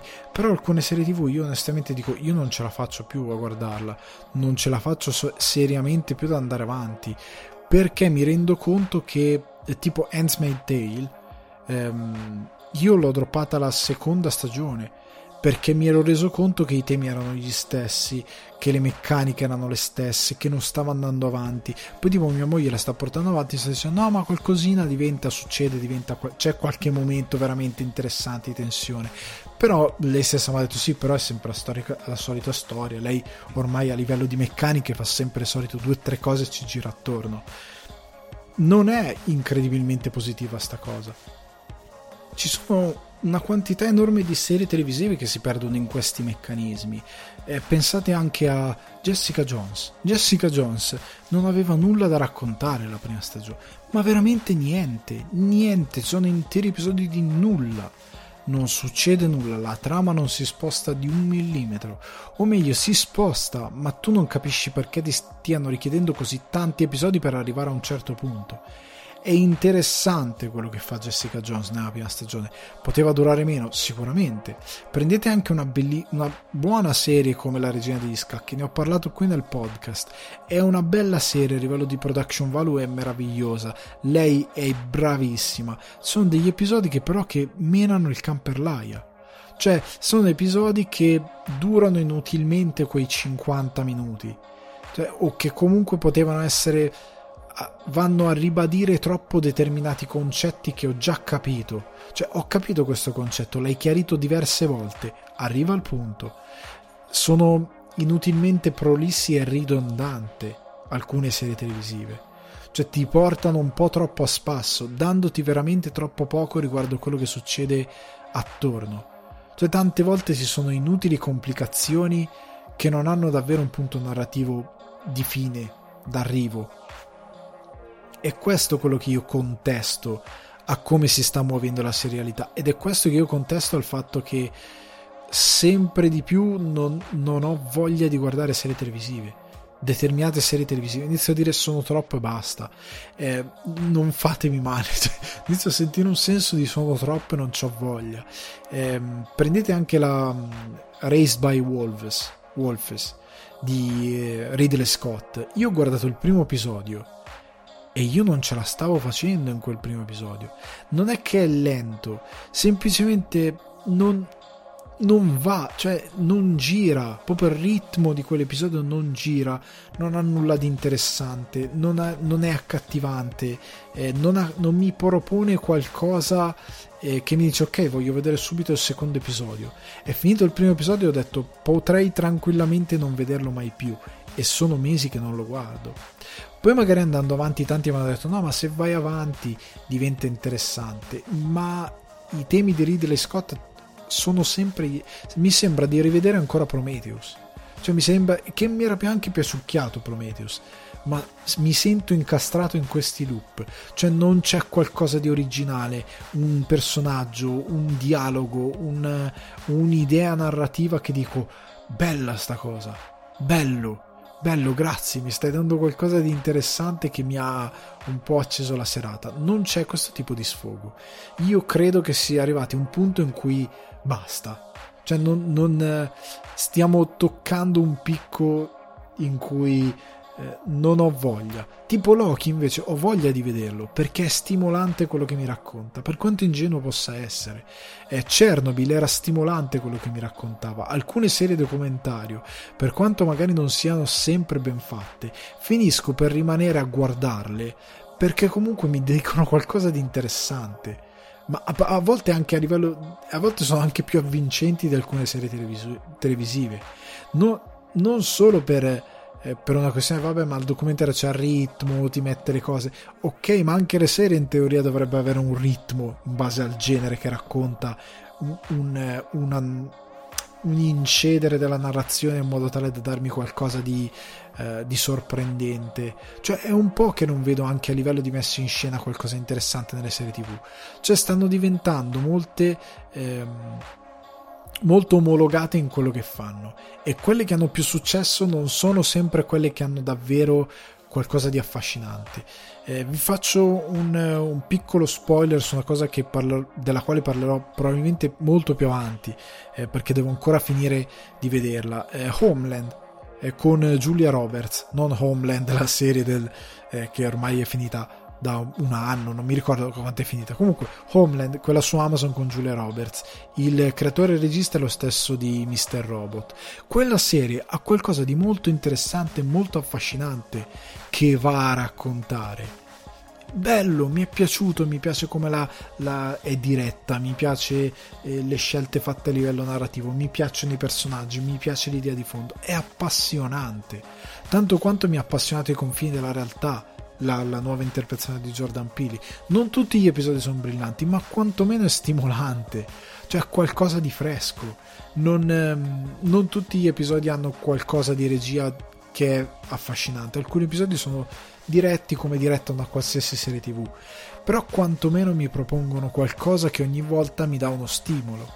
Eh, non tutte le serie fanno questa cosa e non si può più eh, portare avanti delle serie che seguono questo principio per il quale, eh, ma la prima stagione introduce i personaggi, cioè questo tipo di lentezza imposta eh, vi, artificialmente, perché la lentezza, come vi dicevo altre volte, è uno strumento che tu usi a secondo del genere e che ha senso in base al genere e che è uno strumento narrativo che ti serve a te per moderare il ritmo, ma ha una funzione.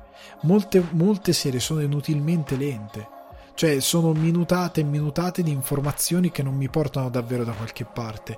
E alla fine sono estremamente deluso, cioè sono artificiali appunto come dicevo. È una lentezza artificiale che non mi porta da nessuna parte.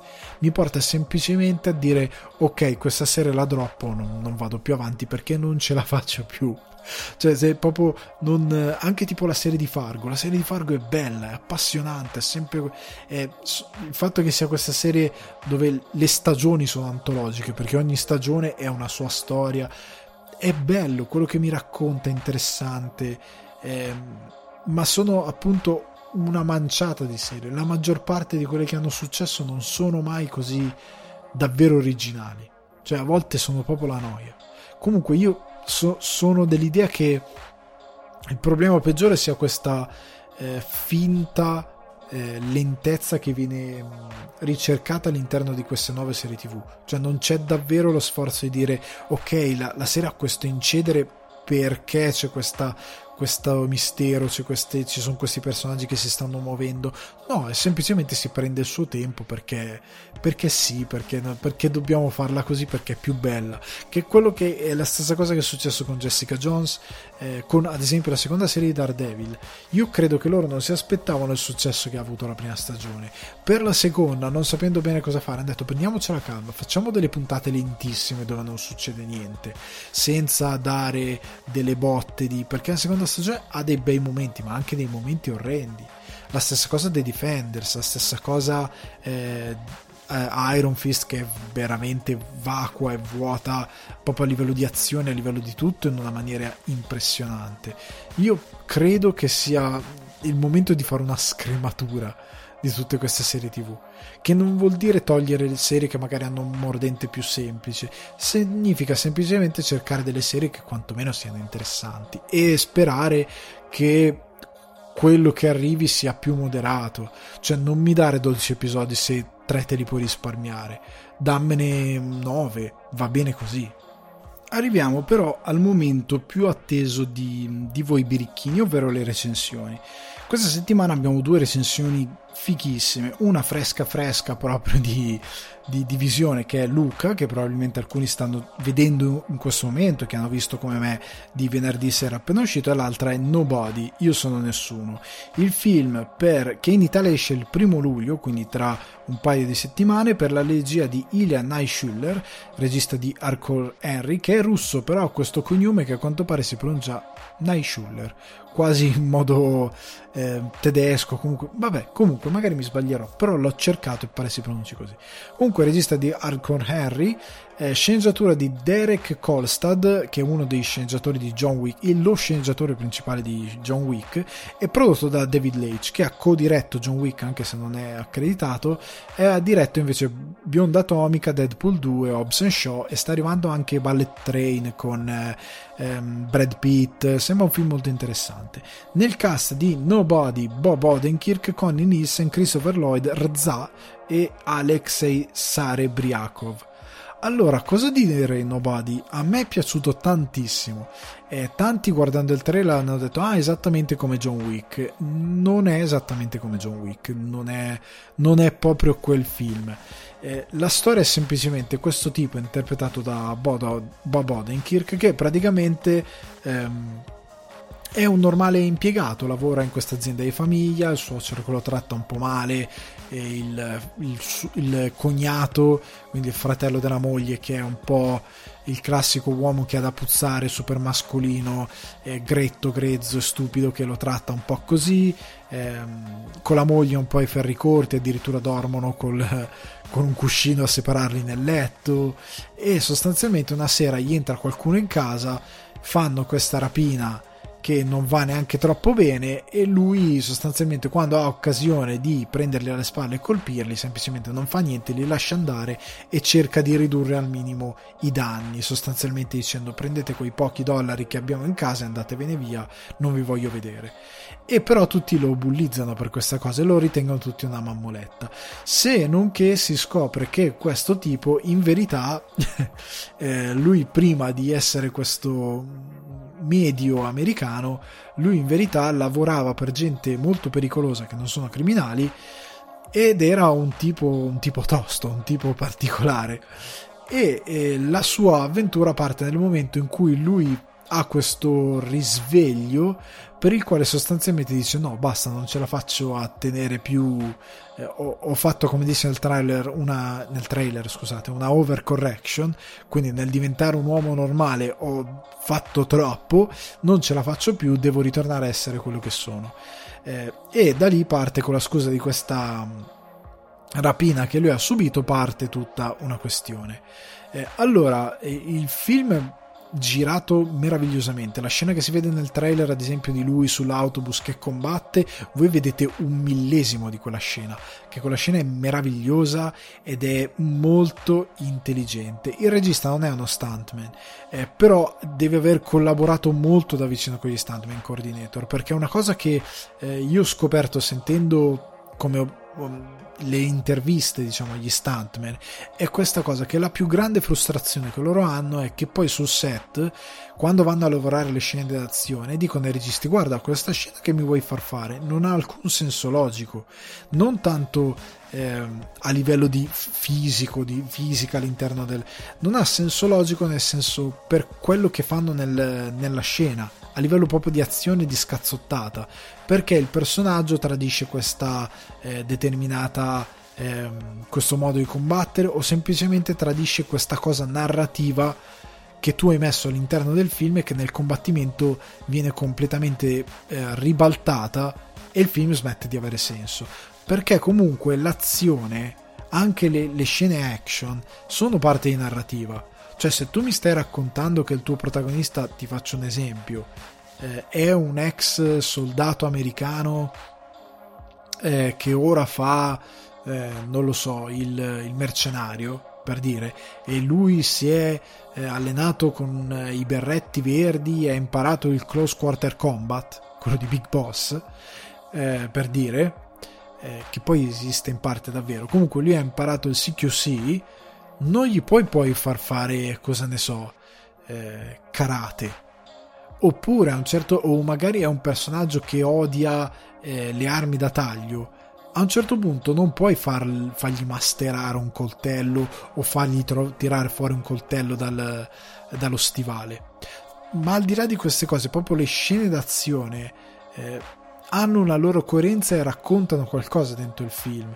Ad esempio, se un personaggio come in questo Nobody, la scena del, del, dell'auto, dell'autobus, scusate, lui prende delle mazzate e nella scena intera ne prende anche tante se la vedrete e ha senso perché lui non fa più quella cosa lì da vent'anni cioè lui come si vede va a correre tutte le mattine un pochettino si tiene in forma ma non fa più quella cosa che ha fatto per mestiere da uomo incredibilmente pericoloso per una quantità di tempo spropositata. E quindi è fuori allenamento non è più preciso come prima e quindi fa degli errori o semplicemente non è più abituato a eh, ingaggiare un combattimento, non è più abituato a incassare un colpo, non è più abituato a evitare un colpo, è anche invecchiato, è anche più lento, eh, però sta di fa- e il combattimento riflette questa cosa, è meno eh, assurdo di quei film dove è vent'anni che questo qua non fa niente l'unico allenamento che fa è andare a prendere il giornale in bicicletta, improvvisamente lui spara uno da 70 metri. Cioè, com'è possibile? Così, voltandosi, o semplicemente picchia 30 persone in una stanza.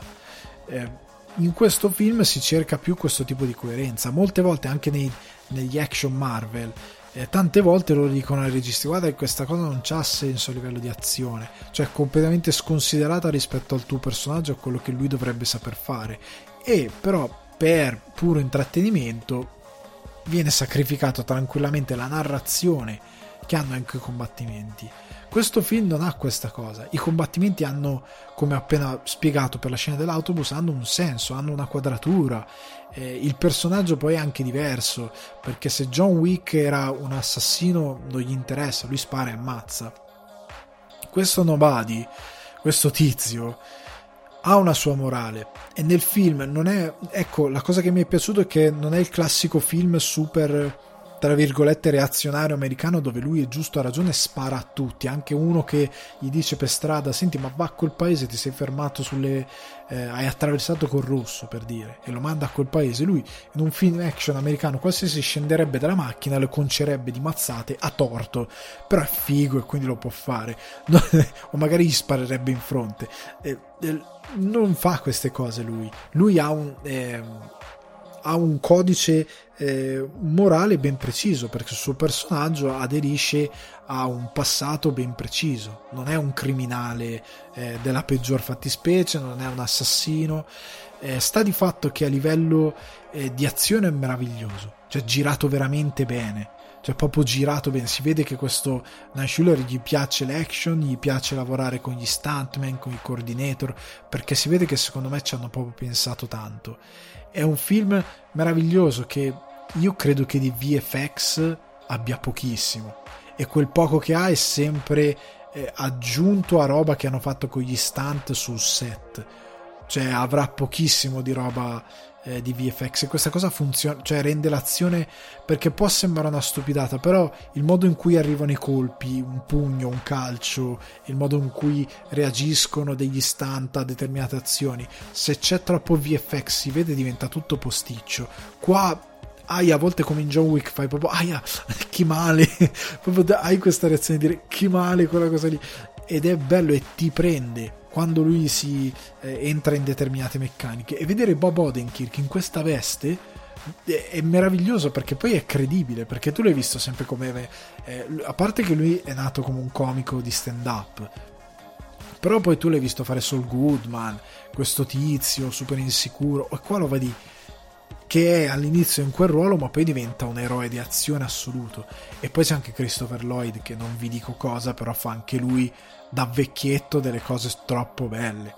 E il film è io ve lo consiglio tantissimo cioè il primo luglio andate a vederlo al cinema perché è super divertente è scritto bene cioè non butta in cacciare la sua trama non è perché cioè è semplice.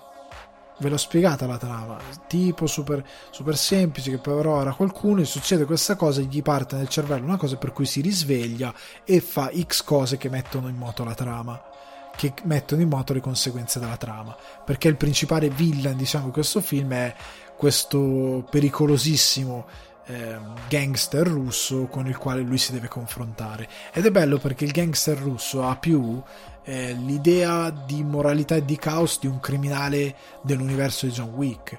Cioè, tu mi, mi attraversi la strada, io ti ammazzo, ammazzo te, tutta la tua famiglia. È quel tipo di, eh, di personaggio, però si deve confrontare con con eh, quello di Bob Odenkirk che è molto pericoloso e lui non lo sa, eh, non ne è assolutamente al corrente. Eh, però sta di fatto che eh, azzeccano sempre tutto. Questo Derek Kolstad che ha scritto John Wick sa come creare il mito degli eroi d'azione. Cioè a un certo punto chi è Nobody, il protagonista, viene definito. Cioè a un certo punto succedono una serie di cose che dici cavolo ma allora lui è un fenomeno. Cioè perché dici ok mi devo aspettare che lui faccia un disastro a un certo punto del film perché questo personaggio ha avuto questa reazione, quest'altro personaggio ha avuto quest'altra reazione, quest'altro ha fatto questa cosa. E veramente, anche per come finisce il film, ti costruisce proprio un mito. E non mi sorprenderebbe vedere altri due film. Cioè, vedere una trilogia, se gli facessero produrre un secondo film, non mi sorprenderebbe per niente, perché il film ha il potenziale. Se finisse qui a me andrebbe bene, eh cioè il film, chiariamoci, può finire qui come può andare avanti, è un bel film di intrattenimento azione.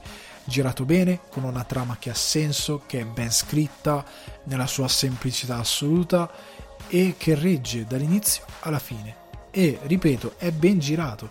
Quando vi dico eh, prima ad esempio quando andiamo in giro Fast and Furious diciamo ma la coerenza loro sono come dice il tipo di skin rent loro cioè Toretto aveva lo stand di cos'era di taco non mi ricordo che cosa con la maglia tagliata sapeva cioè se faceva la tabellina del 7 è arrivato a 7x2 gli veniva un embolo andava per terra.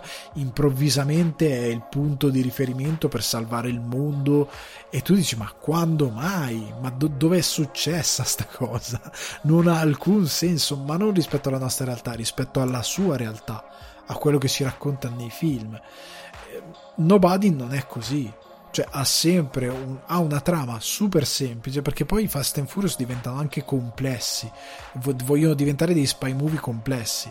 Nobody invece è super semplice punto, da un punto A a un punto B con in mezzo un paio di eh, incroci che servono a creare la trama con eh, l'utilizzo de, di momenti comici quando servono, con una bella violenza esplicita girata bene, con degli bei, dei bei stanti. Io credo che Bob Odenkirk si sia fatto un mazzo tanto perché veramente è credibilissimo nel ruolo e quindi ragazzi, appena esce questo, sappiate che sia Nobody che Luca valgono anche come cinema d'estate. Cioè, alla fine è più cinema d'estate di questo, di uno che spacca tutto.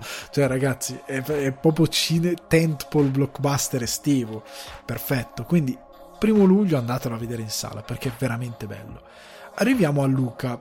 Enrico Casarosa, già regista di La Luna, dirige questo nuovo film Pixar per la sceneggiatura di Jesse Andrews e Mike Jones su Storia di Casa Rosa, cast già Jacob Tremblay, eh, Jack Dylan Grazer, eh, Emma Berman, Marco Barricelli, Saverio Ramondo, Maya Rudolph, Jim Gaffian. Credo di aver letto anche una Marina Massironi che è nel cast internazionale, però non ne sono sicuro. Questa cosa, mea culpa, non me la sono segnata, ma pare di averlo letto nei credit. Comunque sta di fatto che il cast è misto tra italiani e ehm, americani o comunque inglesi. Eh, perché eh, americani, non inglesi. Eh, sta di fatto che comunque eh, c'è un cast misto che il doppiaggio italiano distruggerà perché il film è concepito.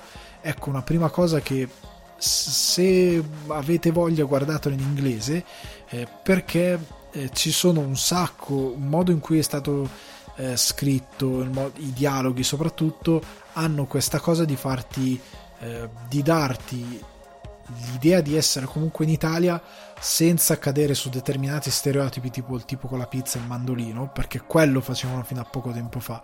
E questo film non è così eh, anche se alcuni subito hanno criticato ah lui è la canottiera la Vespa ma non è, non è problematica quella cosa lì per niente. La canottiera e la Vespa c'erano in quel, in quel periodo storico perché il film non è ambientato adesso è ambientato credo a inizio novecento. Cioè non siamo adesso nel 2021 siamo nei primi del novecento a livello di eh, collocazione storica ok? Anche perché le insegne dei negozi hanno ehm, hanno le cose dipinte siamo diciamo se, post seconda guerra mondiale diciamo così ok? Pre anni 50 eccetera eccetera. Eh, anni 50 to la buttiamo così. Comunque sta di fatto che ehm, le insegne dei negozi non sono insegne, sono dipinte sul muro come si usava all'epoca, è, è quel tipo di Italia, ok? Quindi che abbiano la, la canottiera, la Vespa è, è, il minimo. Sta di fatto che ehm, il, questo cast tende a ad avere questa cosa per cui ogni tanto loro dicono delle parole in italiano. E ci sono dei personaggi che sono proprio italiani, appunto Saverio Raimondo, cioè parlano proprio in italiano, recitano anche in inglese e quando parlano in italiano, anche se marcano un pochettino l'accento, non è mai super macchiettistico tipo chef, eh, lo chef dei Simpson, cioè è un pochettino marcato ma non è una cosa devastante, inascoltabile, cioè questa è la cosa eh, interessante che a me ha fatto molto piacere il film anche se dicono delle cose inesistenti tipo Santa Mozzarella Santa, Santo Caprino Santa Ricotta cioè ogni cosa è un formaggio. Cioè Santa Mozzarella è quello che ricorre di più però è una serie di cose. Comunque eh, sto andando veramente a ruota libera su Luca a me il film è piaciuto molto ehm, ho letto qualche primo commento negativo su internet, io non so perché la gente ogni volta che vede un film Pixar si aspetta un film che gli cambi la vita e non ne capisco onestamente il perché. È un film di intrattenimento della Pixar, non vi deve insegnare il senso della vita, è un bel film di intrattenimento semplice della Pixar. Ogni volta non deve esserci eh, non ci possiamo aspettare ogni volta un Wall-E non ci possiamo aspettare ogni volta un, uh, un ratatouille, cioè possiamo avere semplicemente un bel film di intrattenimento che poi ragazzi io lo ribadisco sempre i film Pixar sono più o meno per tutti ok? Potete, ne potete godere se avete 6 eh, anni come se ne avete appunto 30 40 quello che è. Se vi piace il cinema sono per tutti ma sta di fatto che questi film non servono più per insegnare a voi che siete adulti qualcosa, possono arrivare come Souls che com- comunque vi dà qualcosina, anche se sei un adulto qualcosa a casa la porti, ma non sono principalmente per voi, non sono quel tipo di opere.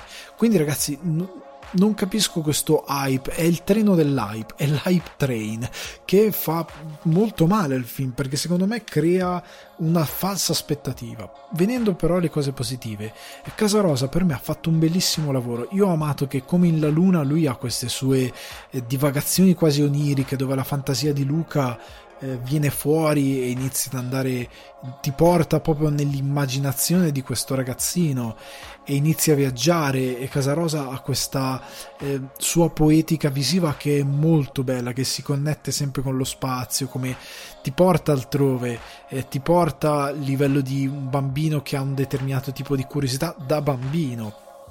Il film è un film sull'amicizia un, è un meraviglioso film sul tipo di amicizia che è un po' come Stand By Me, come dice King in Stand By Me, chi li ha più avuti quegli amici che avevi a 11 anni, quello che è. È la stessa cosa, nessuno avrà mai più quel tipo di amici che hai quando sei bambino. È proprio un film estivo, un film di come si intende l'estate per noi che, devo dire la verità, noi eh, mediterranei, eh, soprattutto italiani, siamo molto fortunati per certe cose. Cioè gli americani questo tipo di eh, amicizia ce l'hanno ma in modo diverso, cioè loro non hanno avuto il divertimento eh, che abbiamo avuto noi. Cioè, e molti magari italiani che vivono in città non hanno avuto questo tipo eh, di divertimento, questo tipo di infanzia. Cioè, io mi ritengo molto fortunato perché io molte volte maledico il piccolo paese di provincia dove sono cresciuto, ma molte volte gli voglio bene perché per quanto io fossi un nerd che, a cui piacevano i videogiochi, da bambino una giornata di sole significa fuori a, andare fuori a giocare, andare fuori a giocare con la, con, a palla a pallo a 11 alla tedesca come la chiamate significava andare eh, fuori con la bicicletta miliardi di volte mi hanno fatto gare dove era, era, permesso tutto, spintoni, si buttavano per terra, cioè la coppa del paese lì sono le gare che fai quando sei da bambino eh, nel quartiere. Poi si facevano anche queste cose magari nelle, nelle piccole, eh, nei piccoli paesi, si organizzavano. In Italia c'è questa idea del paese di provincia che organizza delle cose. Cioè il mio paese, cioè io eh, è finito a studio aperto perché aveva organizzato questa cosa che credo che facciano ancora, che si chiama Apeco Race, che è questa gara tipo rally, è un rally di ape car, ci sono le categorie 50cc, 125, sono le categorie. Cioè queste cose nei paesi si fanno, cioè una cosa proprio nostra. E ed è un bel film per quanto riguarda queste cose perché trasporta in quella cosa lì. Per gli americani loro non ce l'hanno quella cosa lì. Cioè è proprio un retaggio culturale che loro non hanno che magari possono arrivare a comprendere. Però io eh, ho già letto delle critiche tipo un giornalista di Collider ha scritto che il film non è granché però l'amicizia gay tra i due protagonisti è quello che dà una mossa in più al film. E io ho detto ma che infanzia hai avuto da bambino non c'avevi amici cioè perché eh, l'amicizia tra i due è proprio l'amicizia che hai quando sei bambino. È, è proprio quel tipo di, eh, di, di, legame quel tipo di divertimento è quel tipo di, eh, di, di follia di quando sei bambino che quella cosa che loro eh, si buttano giù con quella vespa tutte quelle cose che si inventano da bambini su com'è la vespa che è veicolato attraverso il fatto che loro sono del, delle creature marine che quindi non sanno le cose degli uomini. Però è molto comune cioè da un bambino non sai le cose ti inventi un po' ti inventi un po' le colmi, colmi con, con, la tua fantasia, come colmi con la tua fantasia, eh, come segui, tipo Luca segue l'altro ragazzino, l'altro ragazzo pesce, diciamo, perché è il ragazzino più grande, tra virgolette, che sa più cose. E allora gli stai dietro perché tu sa, lui sa tutte le cose che tu non sai. Poi non ti accorgi che magari tante cose te le sta inventando, però gli vuoi bene perché è il ragazzino più grande e tu vuoi essere come lui che fa già tanto, tante cose. È quello il tipo di, di amicizia che racconta Luca, il tema del film. E, mm, a me ha, mi, è, mi, è, piaciuto tantissimo perché ecco io ora vivo in Irlanda io sto per avere eh, un figlio e no, questa cosa sicuramente ha inficiato tantissimo però noi non vogliamo rimanere anche per altri motivi qua in Irlanda perché io vedo come crescono i ragazzini qua in Irlanda e mi fa una tristezza. Cioè se io penso che eh, mio figlio deve, deve crescere così mi sento un fallito dentro. Cioè devo dire perché gli devo dare l'infelicità a causa mia, nel senso perché ehm, io guardo tipo giornate di sole come adesso, giornate estive, porca miseria, fai quello che vuoi. Dublino per fortuna è una città anche molto verde, cioè qua dietro casa mia, eh, io ci vado spesso a correre, c'è un parco enorme che ha campetti di, cal- di calcetto, eh, un campo da basket e poi ha prati verdi veramente enormi. E non c'è molta gente. Sì, c'è la gente che passeggia nei patti verdi, si siede qualcuno, ma ci puoi veramente giocare a calcio, puoi fare quello che vuoi. E i ragazzini io invece li vedo che prendono le biciclette e vanno a rompere i marroni alla gente al supermercato. Ma ragazzini dell'età appunto di Luca, dei protagonisti di questo film. Oppure una cosa che io ritengo inconcepibile, che qualsiasi italiano riterrebbe inconcepibile, eh, c'è questa moda qua tipo che si mettono queste mute da da, da, da, per andare nell'oceano che è freddissimo, non da, sì, diciamo da sub, eh, questa cosa qui anche che ti danno anche per fare surf e quant'altro e fanno questi gran tuffi dal ponte del canale che c'è qui in città e con un'acqua che ragazzi se non diventi il pesce a tre occhi dei Simpson è tanta manna. E se non diventa radioattivo è davvero tanta manna. E questa è la loro estate. Ed è terrificante perché eh, capisco che ora magari i ragazzi abbiano altri tipi di intrattenimento a livello magari hanno cose videoludiche e quant'altro ma questo tipo di intrattenimento cioè uscire a giocare con un pallone questa è una logica che è diversa cioè che è proprio nostra. Cioè noi uscivamo a giocare col pallone per strada, facendoci male. Noi giocavamo, eh, poi tipo il mio paese ha messo, già quando io avevo 18-19 anni, delle cose fighissime come i campi da calcetto tipo dell'oratorio non erano più sulla terra. ma iniziavano a essere col sintetico. Però noi quando eravamo bambini e potevamo stare nel quartiere, i nostri genitori ci sono stati qui, andati in giro, giocavamo o in mezzo ai campi, letteralmente in mezzo ai campi, o giocavamo eh, a 11 la tedesca, dipende come la chiamate, carambola, come volete, eh, ha diversi nomi, sono in giro per l'Italia, per strada, letteralmente per strada, con chi stava in porta un mio amico faceva il portiere, proprio giocava effettivamente a calcio nel ruolo di portiere e quando lui stava in porta lui proprio si buttava per terra cioè faceva le parate come fosse nel campo da calcio però sull'asfalto e noi giocavamo così per ore e ore e ore andavamo in giro nell'ampio quartiere comunque era piuttosto grande per dei ragazzini con la bicicletta stavamo in giro eh, era era un, è un tipo di divertimento, soprattutto nelle. perché qua è ambientato in Liguria, Cinque Terre, nelle località, località marittime. Il tipo di estate poi è diverso cioè vai a giocare al mare, vai a giocare in spiaggia, eh, ti vai a cercare appunto questi amici estivi che poi magari ritrovi l'anno dopo, magari non ritrovi più, dipende poi cosa fanno le famiglie, però è, è quel tipo di film che racconta quel tipo di amicizia, quel tipo di, eh, di sensazioni. E poi Enrico Casarosa è un uomo di quasi 50 anni, 48-49 anni se non ricordo male. Quindi è ovvio che abbia quel retaggio culturale più legato a un certo gatto la volpe, la vespa. È, è ovvio che abbia quel tipo di retaggio culturale che racconti quel tipo di Italia. Molto di un uomo che è cresciuto in un periodo storico diverso dove si usavano ancora di più eh, certo tipo di, di, di di, di storie di crescita, si, si, usavano proprio a livello di, di formamenti se stavi molto più per strada in senso positivo, stai molto più in giro, cioè un, un, un, un, io vedo molto poco, soprattutto quando guardi anche film telefilm americani, i ragazzini americani giocano in modo diverso, cioè hanno, hanno proprio una struttura di crescita completamente diversa, noi siamo quasi in autogestione, cioè eravamo cioè, ripeto, noi ci, ci scassavamo per strada, ci facevamo malissimo. Io passavo estati pieno di croste, tagli. Cioè, io sono, ho una quantità enorme di cicatrici solo di robe che mi sono fatto da bambino. Cioè, questo, e questo è il retaggio che ti lascia quel tipo di, eh, di, di, crescita. E il film racconta questo. E lo fa meravigliosamente per me.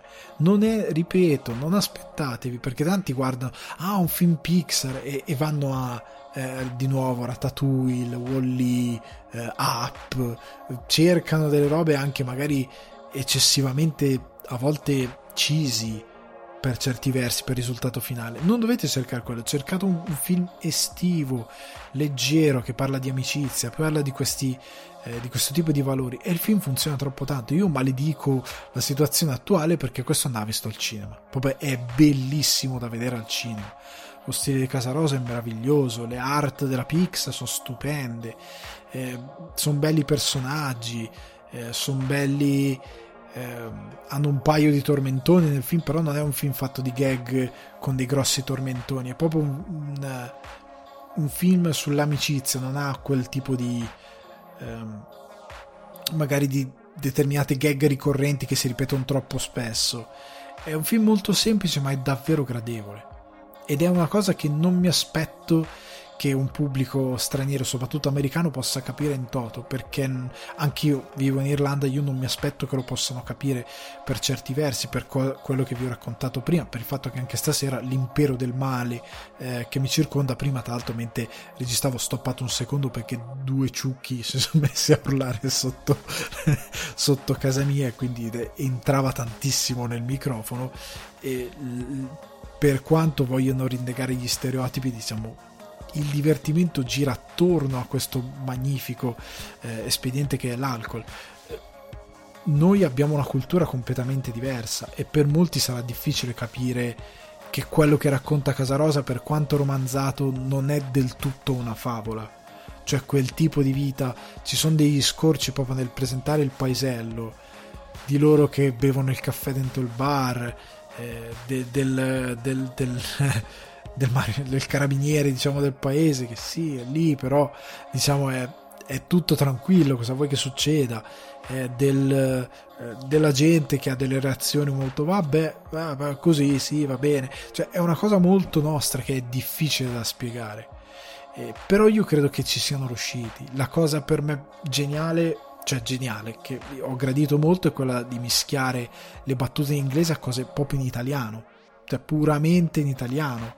e, e mi è piaciuto proprio tanto da questo punto di vista. È proprio un bel film estivo, quindi eh, per me è promosso. Eh, que- fa quello che speravo il film avrebbe fatto e mm, comunica una cosa sul nostro paese che per una volta secondo me questo film offre all'Italia un servizio migliore di quello che Coco tipo ha offerto al Messico che è il film sul giorno dei morti su quella cosa lì che fanno tutti continuamente che è molto bella a me piace a livello poetico eh, ma che eh, per certi, certi, versi il ragazzino che vuole suonare è molto eh, è sempre impostato su quella cosa devi inseguire i tuoi sogni. Qua non è una questione di inseguire i suoi sogni o di uscire dal proprio ehm, dal proprio posto, è una, cosa, è una questione di amicizia ed accettazione, di non aver paura di affrontare determinate cose nella vita e da questo punto di vista è meraviglioso, quindi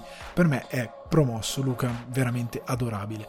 L'ultimo film diciamo che tratto, considerando che Luca e Nobody sono entrambi eh, cinema d'estate, ve ne, ve ne, butto uno facile facile che magari vol- molti di voi avranno visto, che è Pacific Rim di Guillermo del Toro eh, con nel cast Charlie Hanna, Midris Elba, eh, Rinko Kikuchi, Charlie Day, Ron Perlman.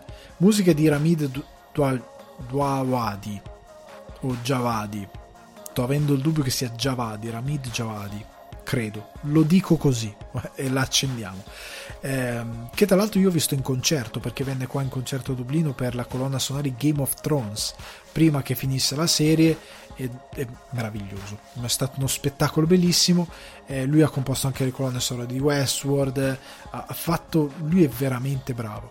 Comunque Pacific Rim eh, vabbè la trama è questo futuro dove ci sono questi kaiju che attaccano le città e ci sono queste, questo servizio eh, questo servizio questa forza eh, che combatte i kaiju che è rappresentata da questi enormi mecha sono sostanzialmente dei mecha che necessitano di questi due piloti che devono avere una connessione neurale che permetta di pilotarli in modo sincrono totale perché questi grossi mecha non riescono ad essere controllati da un solo operatore che combattono in, in, in squadre diciamo eh, contro questi kaiju che attaccano eh, le città degli umani. E, ehm, a me piacque un sacco io lo vidi al cinema questo eh, del Toro chiaramente ha l'influenza di Evangelion, di tutti anime, manga, mecha mai creati, eh, diciamo, nella storia del, del, del, dell'animazione del manga giapponese. Ha veramente tutte queste commissioni, tutte queste influenze, oltre a portare quella che è la sua poetica. Eh, e riuscire a, far, a rendere credibili nei mecha eh, in questo universo dove sostanzialmente eh, è un po' tutto fuso, America, Cina Giappone, un po' tutto eh, è un luogo proprio di pura fan, per certi versi, di pura fantasia.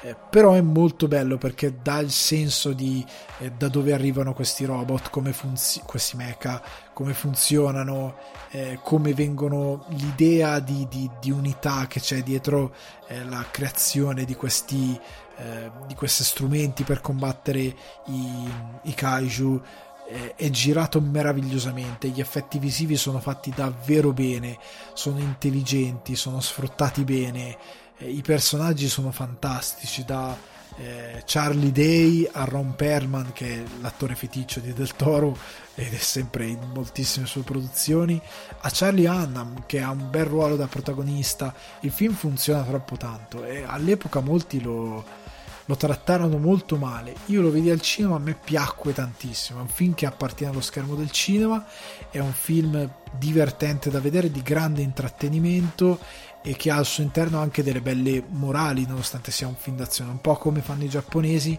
nel creare un racconto sci-fi incredibilmente alto a livello di fantasia. Del Toro non dimentica comunque di mandare messaggi riguardo il genere umano, l'umanità, determinati concetti di unione eh, di, di, inclusione. E quindi è, per me è uno dei film più belli cioè non, sì, un bel, uno dei film più riusciti di Del Toro, molti lo criticavano, secondo me è un gran bel film. E se non l'avete guardato vi fate decisamente un favore. Il sequel lasciamo perdere, non è fatto da Del Toro e non ha senso, i VFX non sono così belli. È veramente lasciamo stare però Pacific Rim guardatelo se non l'avete mai visto. Ragazzi eh, anche questa puntata è arrivata alla sua naturale conclusione nonostante le forze del male abbiano cercato di tediarci ma non ci sono eh, riusciti. Io vi rimando a Spotify Google Podcast Apple Podcast eh, iTunes Deezer Amazon Music e Buzzsprout. Vi rimando a buymeacoffee.com slash sul divano di Ale se volete offrirmi un caffè. E vi rimando alle prossime puntate a altre cose. Ciao!